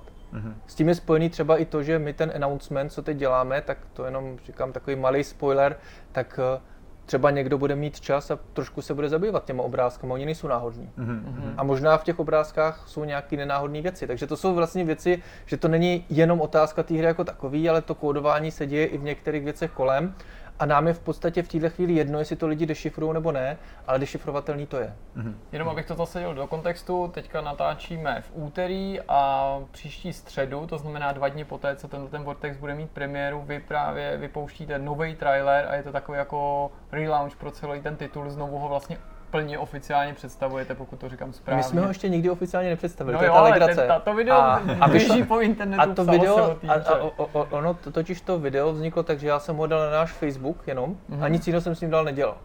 A ono se nějak chytlo, jako no, někdo vidíš, si to všiml. No a vlastně ten teaser, co šel, tak jako je úplně, to je vlastně úplně ten pre-alpha kvalita té hry, když jsme začínali a to jsme ještě ani nepoužívali motion capture, ani jsme prostě jakoby neměli profesionální tři dé modely těch postav a, a rukou třeba a tak dále, takže ono, neměli jsme tam vlastně jako profesionální animace, takže ono to je jako, ono to je skutečně jako úplně jinde kvalitativní. Mm-hmm. Takže my to vlastně teď budeme oznamovat s tím, že se spouštějí nové stránky, jo, ve středu bude tam ten teaser, teda ten trailer už a v podstatě další věci, které už budou k dispozici na těch stránkách, jako, jako aktuální screenshoty, jak ta hra vlastně vypadá. A, mm-hmm. a to, co vlastně jsme si dneska ukazovali, tak to je tak více méně už jakoby asi tak finální vizuální kvalita té hry, i když samozřejmě bude tam spousta drobných změn, ale jakoby takhle, to, takhle ta hra bude vypadat. Mm-hmm. No. A vy jste, Honzo, dlouhodobu fungoval ve dvou lidech, jak je to tady v tom případě? Už vás My jsme pořád dva a s tím, že na některé činnosti jsme si díky třeba tomu grantu mohli dovolit si zaplatit nějaký outsourcing, to znamená, mm-hmm. máme nějaké jako kontrakty na právě na nějaké typy činností, kdy třeba ty postavy jsme si nechali profesionálně udělat, jo, které tam jsou, čímž prozrazuju, že to není hra, kde člověk chodí sám po lesích, ale skutečně tam potom bude tak jakoby po vzoru Silent Hillu potkávat dost podivné postavy, takže mm. jako je to, jakoby tohle to máme vlastně zpracovaný A pak samozřejmě jako s Laurou to je taková, ona je tak jako na pomezí, protože s ní spolupracuju právě už od dob Destinies, ona je spisovatelka Američanka, ta se stará o to, aby ty moje anglické texty zněly anglicky, mm-hmm. to znamená, aby to... Pak jednu věc, kterou jsme na to neskutečně hrdí, je, že se nám podařilo se domluvit se studiem O M U K, což já nevím, jestli jste o nich slyšeli, oni vlastně to je dubbingový studio, oni Angli, Angli Amerika dělají třeba Horizon Zero Dawn a takovéhle hry, mm-hmm. takže oni vlastně dělají na téhle na téhle áčkové produkci, ale oni jsou hrozně hrozně vstřícní k těm nezávislým vývojářům a tím, že jsme vlastně, že máme nějaký rozpočet, tak jsme se s nima mohli domluvit na to, že prostě budeme mít i tu velice profesionální kvalitu toho, toho hlasu. Že na tom ta hra taky hodně stojí. Už tady několikrát padla zmínka o sérii Silent Hill a je tady ještě jeden minimálně jedna podobnost nebo takový bod, na který ty sám si mě v souvislosti se Silent Hillem a vaším titulem upozornil, ale nevím, do jaký míry teďka o něm můžeš ty mluvit, tak jenom naznačím, že se to týká toho prostředí a nechám na tobě, nakolik otevřenej teďka chceš být a co chceš třeba k tomu říct. Já k tomu řeknu jenom to, že to prostředí se mění a ty změny nejsou náhodné. jako, jako ostatně nic v té hře, tak, takže... Honzo, když jsi měl pár Silent Hill, podle mě člověk jako ty musí mít i hromadu referencí z knížek, z filmů, můžeš ještě zmínit nějaký třeba jako zdroj inspirace právě z těch trošku odlišných typů zábavy a médií? No, knížky, filmy, hudba. Určitě, určitě. Třeba když bychom začali od Kafky a jeho proměny, tak tam určitě některé podobnosti tam hmm. určitě naši hráči najdou, ale je tam, jakoby, je tam samozřejmě strašně moc té inspirace zvně od toho, že prostě uh, jsou tam inspirace od sochařů, jako je Matyáš Brown, jsme si tam třeba něco ukazovali, nebo co je třeba, uh, co je třeba z, vizuál, z vizuálna, tam jsou tam takový vyloženě munchovský výjevy, takže mm-hmm. jako tam je jakoby, taková inspirace tam je, mm-hmm. co je vlastně asi pro nás úplně klíčový, my chceme, aby když někdo jde tím lesem, jo, tak aby se cítil jako v českém lese. Mm-hmm. Že to není ten skandinávský les, že to není ten mm. americký les. A to jo? funguje, to musím teda a, jako potvrdit, že jsem ale, to tady chtěl taky vypíchnout. Ale že tam je fakt to český turistický značení, který mimochodem jako je jedno z nejzajímavějších a nejlepších na celém světě. Český vynález, pokud se nepletu. O, já si nejsem jistý, jestli začalo úplně v Česku, jako mm. u nás, ale, ale je to vlastně, byli jsme jedni z prvních, co, kde mm. se to zavádělo.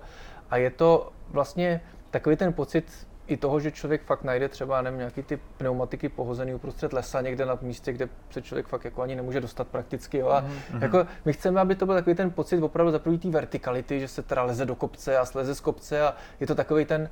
A ono to hodně je daný tím, že my vycházíme z těch reálných jakoby lokalit, že to vlastně to je fiktivní mapa a uvnitř jsou zasazený reální místa. Když si někdo budete chtít vzít baťůžek, tak se tam můžete jít podívat, jo, můžete se podívat, jak to vlastně, jak se to liší od toho. No, schválně jmenuji konkrétně, protože u týmní ukázky si mi takhle o tom jo, trošku jo. povídal, kam přesně nás ten titul zavede, respektive jaký jo, je to konkrétní vlastně, místa uvidíme. Je to vlastně takové, tak, taková, taková průnik dvou, dvou lokalit geografických, jsou to Chřiby, které jsou vlastně tam u Herského Hradiště, jestli to tam znáte, Koryčany, prostě takové, takže jsou tam, třeba se tam dá vylézt na kazatelnu, což byla taková jako poměrně známá a ona dokonce fungovala jako kazatelna. Dá se tam navštívit taková ta kaple svatého Klimenta, kde prostě dokonce existuje dneska taková ta uh, urban legend o tom, že tam vlastně Cyril s Metodějem schovali nějaký prostě pozůstatky, že to tam z Velehradu přenesli a tak dále. Čili ta, to místo má hrozně velkou historii, která jde do nějakého devátého desátého století, jakoby taková ta zapsaná a my vlastně dost často i s tím trošku pracujeme, ale to bude překvapení. No a pak se tam do toho promítá takové to Hřensko, jo, takové ta oblast, nebo jak je to České Švýcarsko, takové ty vlastně ty masivy skalní, takže my jsme to promítli, tohle to je z takového lapidárního důvodu, že Lukáš vlastně vyrůstal tady v těch Chřibech a já jsem vyrůstal, já jsem z Liberce původně, takže já jsem vyrůstal tady v Chřibský prostě, paradoxně, že Chřiby, Chřibská, ale mm-hmm. to je Chřibská je tady mm-hmm. právě na severu, takže já zase jakoby hrozně moc mám z mládí tady, to, tady tu jako krajinu zaseklou. Mm-hmm. Já musím jako potvrdit ty tvý slova, už jsme se toho tady dotkli před chviličkou, že to ta první asociace, která člověku naskočí, když sleduje tu hru, jsou právě tituly jako What Remains of Edith Finch a Vanishing of Ethan Carter, ale to, co to odlišuje, je skutečně ta, ta lokalita mm-hmm. a to bytostně český prostředí, že člověk nemá pocit, že to je jenom nějaký lehce povědomí, ale okamžitě se cítí jako u nás. A teď, když je to, tož v nějakých hrách už jsme viděli, a teď, když je to jako nalepený a spojený s tou hororovou atmosférou a vlastně vidí člověk ty hororové výjevy, který si zvyk vídat v těch, těch titulech, ale najednou se to děje u nás a je to všechno mnohem taky jako živější a představitelnější, tak to je něco, co je samo o sobě dost osvěžující a nový pro mě. Honzo, ještě jsme povědět, na jaký platformy hra vyjde? No, tak my bychom hrozně rádi a plánujeme to, aby to vyšlo na samozřejmě Windows, P S čtyři a Xbox One, mm-hmm. to je náš jakoby takový cíl. A pak se uvidí, no, jako je to, bohužel, dost často se nás lidi ptají, bude ta hra ve vé erku? A já říkám, ono to je hrozně těžký, protože ve vé erku pořád není dobře vyřešený pohyb. Hmm. Jo?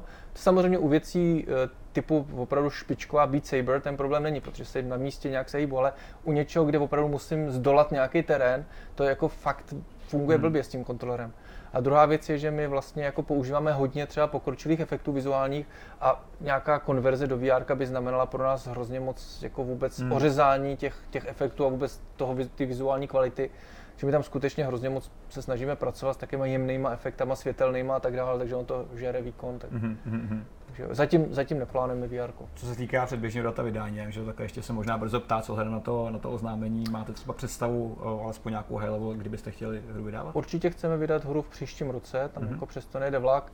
A já si myslím, že když se nic špatného nestane, tak bychom to jako do půlky příštího roku mohli zvládnout. Mm-hmm. Takže tak nějak jako velice orientačně, ale může se to posunout doleva doprava, to je v této chvíli těžko říct, ale určitě to musí být příští rok. Mm-hmm. Vy jste byl, Honzo, na rebootu v Dubrovniku, kde se předávala řada cen pro indie vývojáře a obecně k tomu všemu shonu kolem konferencí. Právě se ještě mohli hráči vyzkoušet různé hry na to stanoviště přímo. Čemu tam jste si odnesli řadu věcí. Popiš nám, co všechno jsi ty vlastně získal, nebo ty a, a studio jako takový hmm. právě za, za vaše hry. No, my jsme tam získali jako něco, co nás dost překvapilo, protože jsme získali hru roku, což je ta jakoby hlavní cena. Jsme nečekali a my jsme teda nečekali ani to, že získáme Visual Excellency Award, ale to, to jsem přál Lukášovi, protože Lukáš je grafik, takže mm. si to zaslouží za tu šílenou práci, co do toho investuje. A my jsme vlastně získali ještě další dvě nominace, my jsme dostali jako čtyři nominace, dvě jsme proměnili v ceny a, a dvě byly vlastně ještě za Special Selection a za Outstanding Gameplay. Takže vlastně mm. jakoby pro mě hrozně klíčové věci, které jako mě potěšily, že jsme teda nominovaní a že jsme nečekal jsem teda, že v tom v té záplavě titulů, co tam vlastně soutěžili, takže jakoby získáme, získáme takovéhle ceny, protože mně osobně se tam úplně strašně líbila hra, která se jmenovala Wasteland Golf. To byla taková depresivní hra o panáčkovi s, jet, s jetpackem, jak v takový zdemolovaný krajině prostě odpaluje golfový míček třeba do záchodu a tak, jakože fakt jako úplně neuvěřitelná věc. Ale stalo se, takže nás to hrozně potěšilo. No a samozřejmě jsme si odnesli, tím, že jsme tam měli vlastně dva dny v kuse, nebo skoro tři dny v kuse jsme tam byli na stánku, jako jsme to tam ukazovali, tak hrozně moc zpětný vazby mm-hmm.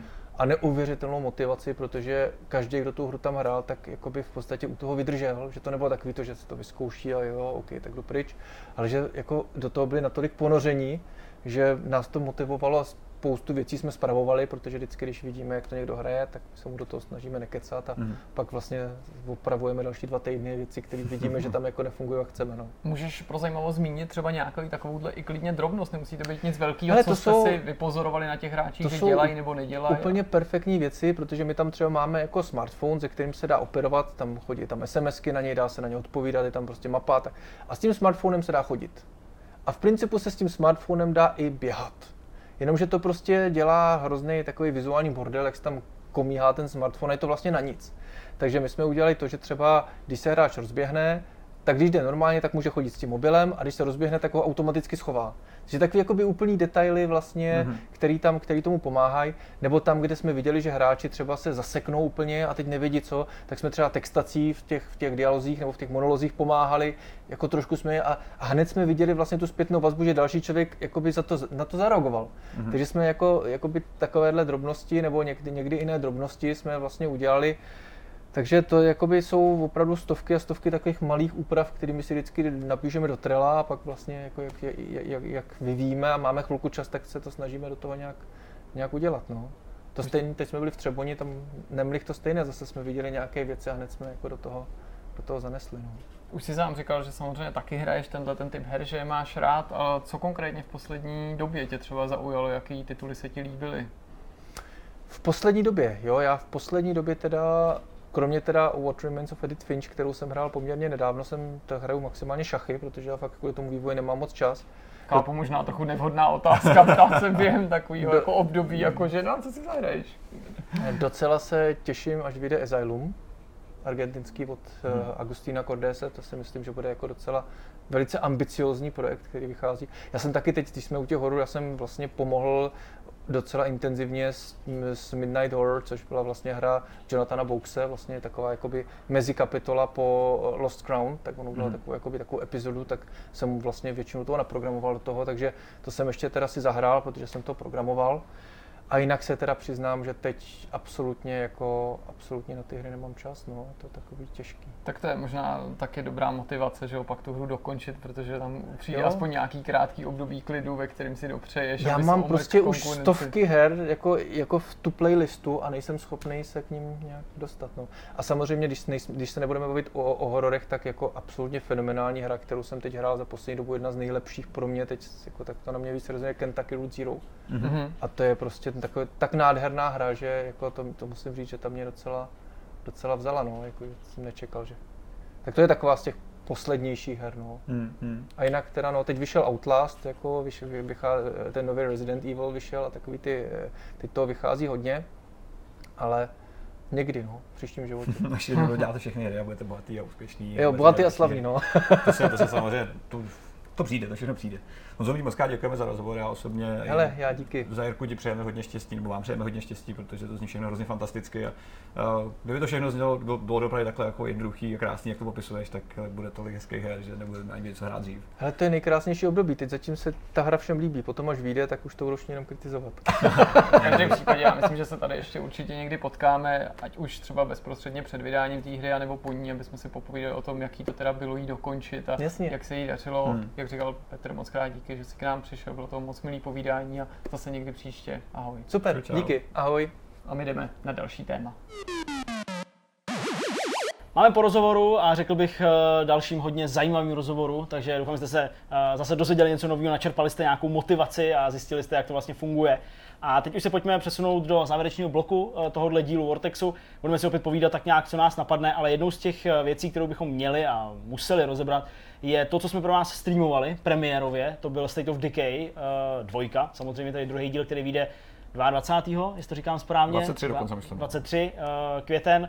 Uh, mohli jsme to pro vás streamovat poměrně ve značném předstihu, hmm. tak jsme se prostě rozhodli, že to jako bochnem hmm. a pořád určitě platí to, co jsme říkali i na konci toho streamu. Určitě se vyjevte uh, v komentářích, jestli jo, nebo ne, nebo jako dobrý, nebo jako špatný a určitě nás bude zajímat tenhle feedback, protože stejně jako všechno ostatní, tak, tak nějak zkoušíme, zjišťujeme a prošlapáváme si tak jako cestičku, abychom věděli, co pro vás dělat a co nedělat. Nicméně, my jsme o tom s Jirkou mluvili poměrně hodně hmm. v rámci toho vysílání. Petře, teď je hlava zombí na tvojí straně. Podlouhé zahrát novou hru a je to tak jako nezvyklý hrát něco, co jako nejenom teda ještě nevyšlo, ale co... Jenom tě myslím upozorním, úplně... nevím, kdy to přesně vyjde. No, to je dobrá otázka, vlastně my jsme... Hele, pokud by tohle mělo vyjít do víkendu... Ne, ne, no jasně, takže ale nebudu moc konkrétní. Embargo padá ve čtvrtek, takže v pohodě. Aha, aha, dobrý, tak, tak už můžeš i hodnotit. Můžeš svobodně o tom mluvit. Hele, já jsem na to vlastně docela čekal, protože my jsme se o prvním, uh, jak se to jmenuje, State of Decay bavili v minulosti. Koukám, že jsi čekal. Mluvili několikrát tady s Jirkou. Pro mě to byla tehdy taková docela jako pěkná myšlenka jako reálního survival, survival zombie hororu třeba. No, no ale jo, jo, dalo by se a, jo. Uh, byly tam určitý náznaky nějakého potenciálu, který mě se prostě líbily v tom, že ty prostě se musíš starat o své postavy, uh, je to reálný sandbox, je to kombinovaný s nějakým uh, přežíváním v tom smyslu, že hledáš prostě zásoby a podobně. Nicméně tehdy ta myšlenka padala prostě na prdel na tom, že ta hra byla fakt rozbitá. To bylo jako to, na tom se shodovali všichni, ta hra prostě byla opravdu ve špatném stavu.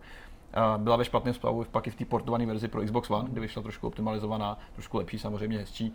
Ale pořád jí scházelo takový ten level polish, který mají prostě hry, které jsou first party. Byla to prostě malá nezávislá hra. To, jako... to malá nezávislá hra od Undead Labs, hry se jmenovala vlastně, i když to bylo studio složený z lidí, kteří už jako hry dělali dlouhou dobu a byli docela zkušený. A druhý díl toho, já jsem o toho sliboval v podstatě to samý, jenom vyhlazenější, hmm. lepší, čistější, méně rozbitý, což musím říct, že se nakonec nestalo v tuhle chvíli, jo? Že jsem vlastně do, do určitý míry zklamaný tím samotným jako provedením. Hmm. Je tam víc obsahu, ano, tři mapy, které jsou velký, každá z nich je velká, jako já nevím, ta oblast v jedničce, což je samozřejmě do určitý míry super. Nicméně ten obsah samotný, ta povaha toho obsahu je téměř totožná s prvním dílem. Bavíme se o, o nepřátelích, kteří jsou vlastně stejný, nepřibylo téměř nic nového. Kraftění, stavba základen, nebo ta je, ta je docela nová, ta je docela upravená, ale pořád je prostě velmi základní a v porovnání s prvním dílem to vlastně není žádná velká změna, když se vezme takhle makulem. Je, je překvapení, jak moc se to tomu podobá, nejen hmm. mechanismama, ale opravdu i na pohled. A zřejmě to tady po vysílání, že ve streamu jsme nemohli hodnotit, tak už tady zaznělo, to glosoval s tím, že je překvapený, jak ta hra vyhlíží.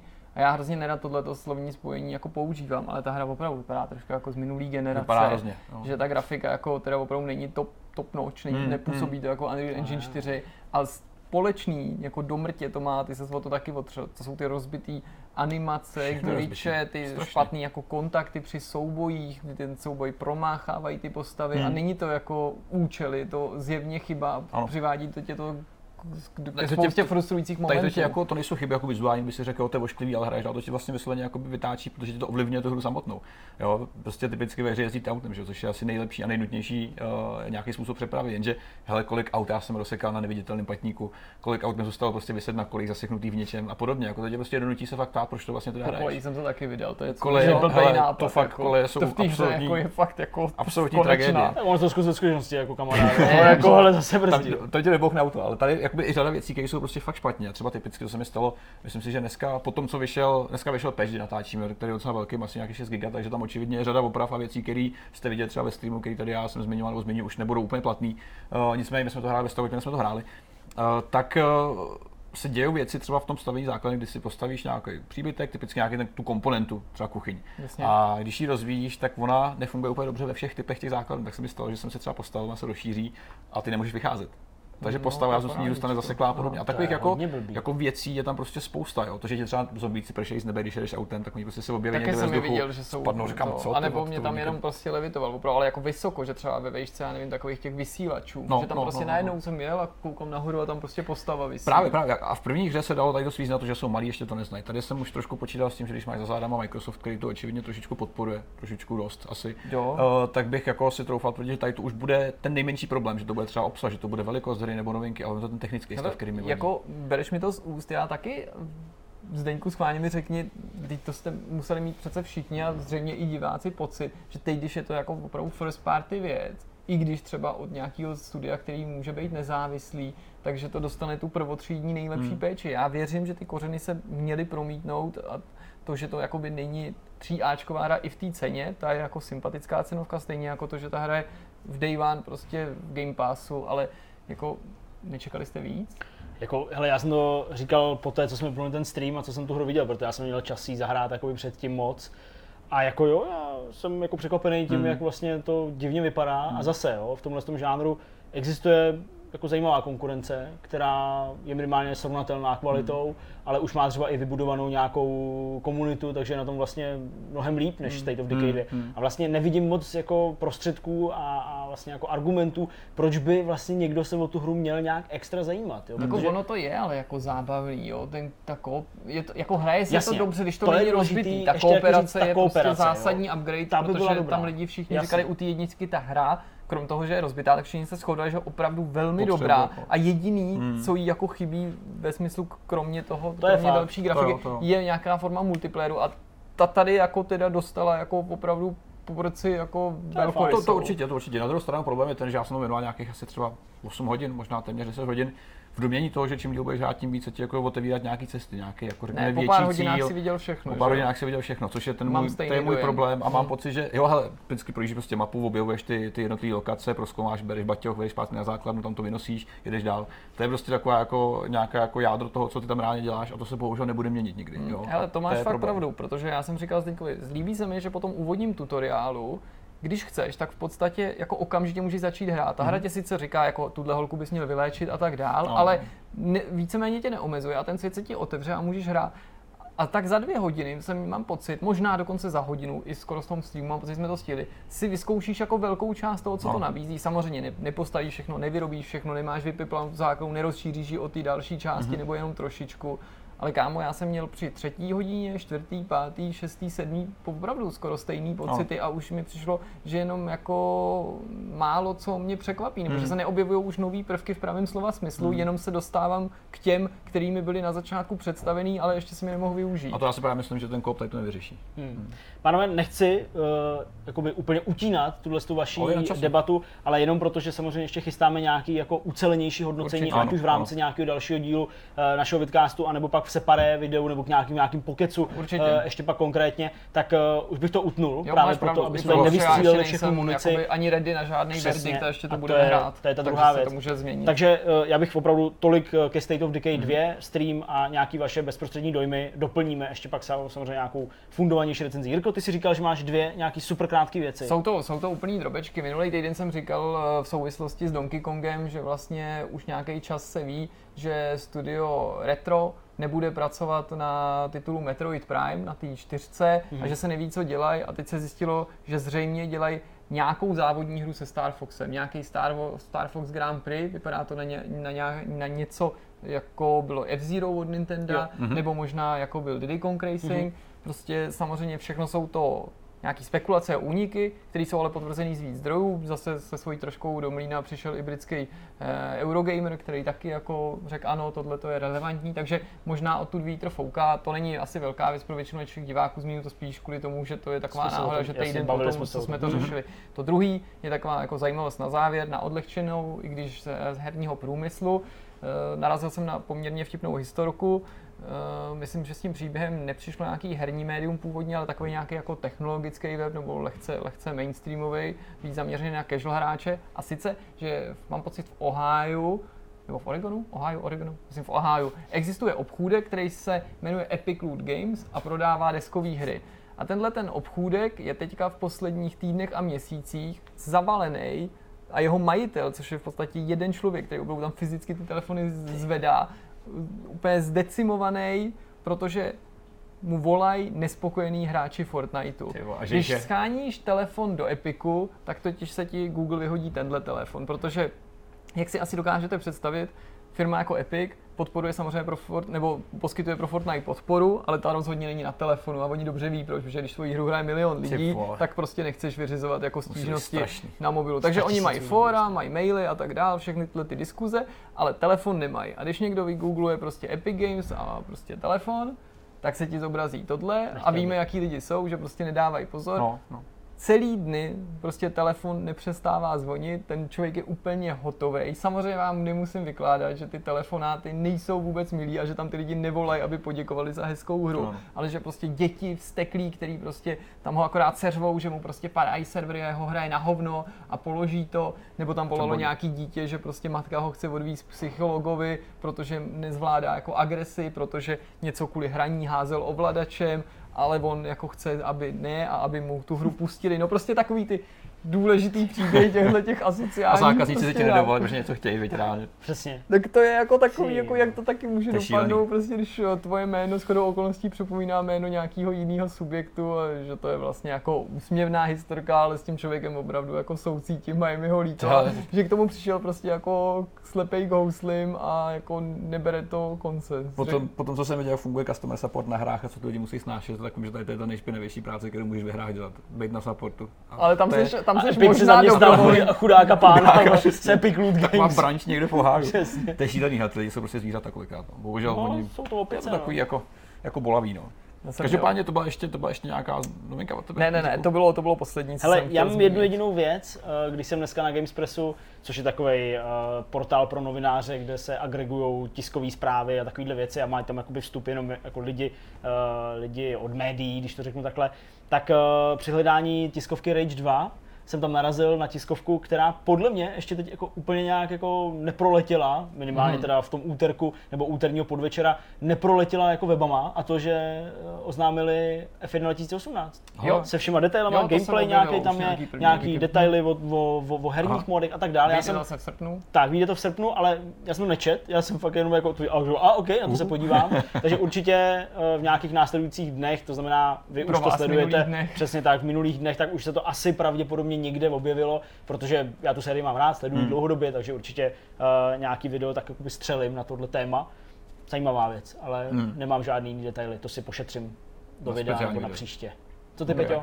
Já nemám nic, já musím už domů, protože mám doma teďka vodu v koupelně, takže potřebuji rychle jít a zjistit, v jakém stavu. Jsi napustil vanu už ráno a doufáš, že zůstala voda teplá. Někdo mi napustil vanu, já jsem si to úplně nevybral. Přes strop. Mám takový jako problém se stropem doma v koupelně, kde ale jsou divný stupačky. Když nad sebou ubytuješ prostě tu rodinu, s, jak se to jmenuje, ten film Konec vodníků v Čechách? Nebo jo, jo, to jsou mě v podstatě jako jde, dosou lidi z baráku celýho svojí vodou, protože já jsem v prvním patře a oni mi posejí vodu dolů a jak, já to odnáším. Jak utopit doktora Štrykra. Já jsem nejsem doktora utopil, tak chudák doktor. Takže my to zakončíme, protože tady to byl Vortex třicet pět, samozřejmě jubilejní. Teďka už oficiálně třicet pět, už se nebudeme dál opravovat. Musíme tady z někoho nasypat pořádnou soudu, aby to, aby to ocenil. My vám samozřejmě děkujeme za, za dívání. Tak, Tadam. Určitě. Hele, házíte odběry, protože já myslím, že v tuhle chvíli to sledujete, tak už máme deset tisíc, takže mimochodem gratuluju. Ne, já si myslím, že ne. Uh, takže házíte odběry dál určitě, protože deset tisíc to je super schůdek, ale, ale není to, to tak dobrý jako dvacet tisíc. Není to tak dobrý jako dvacet tisíc, co si budu nalhávat, ale samozřejmě ne, je to jako uh, takhle zprostředkovaně, takhle jako do budoucnosti vlastně vám hrozně moc děkujem, uh, pište komentáře, fakt komentáře, to si myslím, že je úplně jako to nejzajímavější, protože jako lajky jsou skvělý a určitě dávajte lajky, dávajte zvonečky, to je jasný, ale komentáře, já si to čtu před spaním, odpovídám na to, vždycky jsem naštvaný, když na to odpoví Jirka dřív než já, tak aspoň dávám srdíčka Jirkovi a takovýhle věci, nebo možná Petr odpovídá, já nevím, ale většinu srdíček vám dávám já, abyste věděli, protože já vás mám rád. A... Ano, protože takhle se dneska měří kvalita člověka, kdo vám dává srdíčko, ten, ten, ten komentáře, koho to zajímá, srdíčka, ale to je to, oč tu běží, pánové. Dobrá, tak jo, tak uh, fajn, tak si mějte hezky a za týden zase nějak tak, případně každý den vlastně, kdekoliv, uh, kdekoliv uh, nás sledujte, mějte se rádi a, a tak, pan srdíčko se loučí. Ahoj. Mějte se hezky, ahoj. Tak jsme to asi natočili. Ty vole, to to asi dokázali. No, nakonec jsme to nějak dobře postíhali. A teď se to nenahrálo.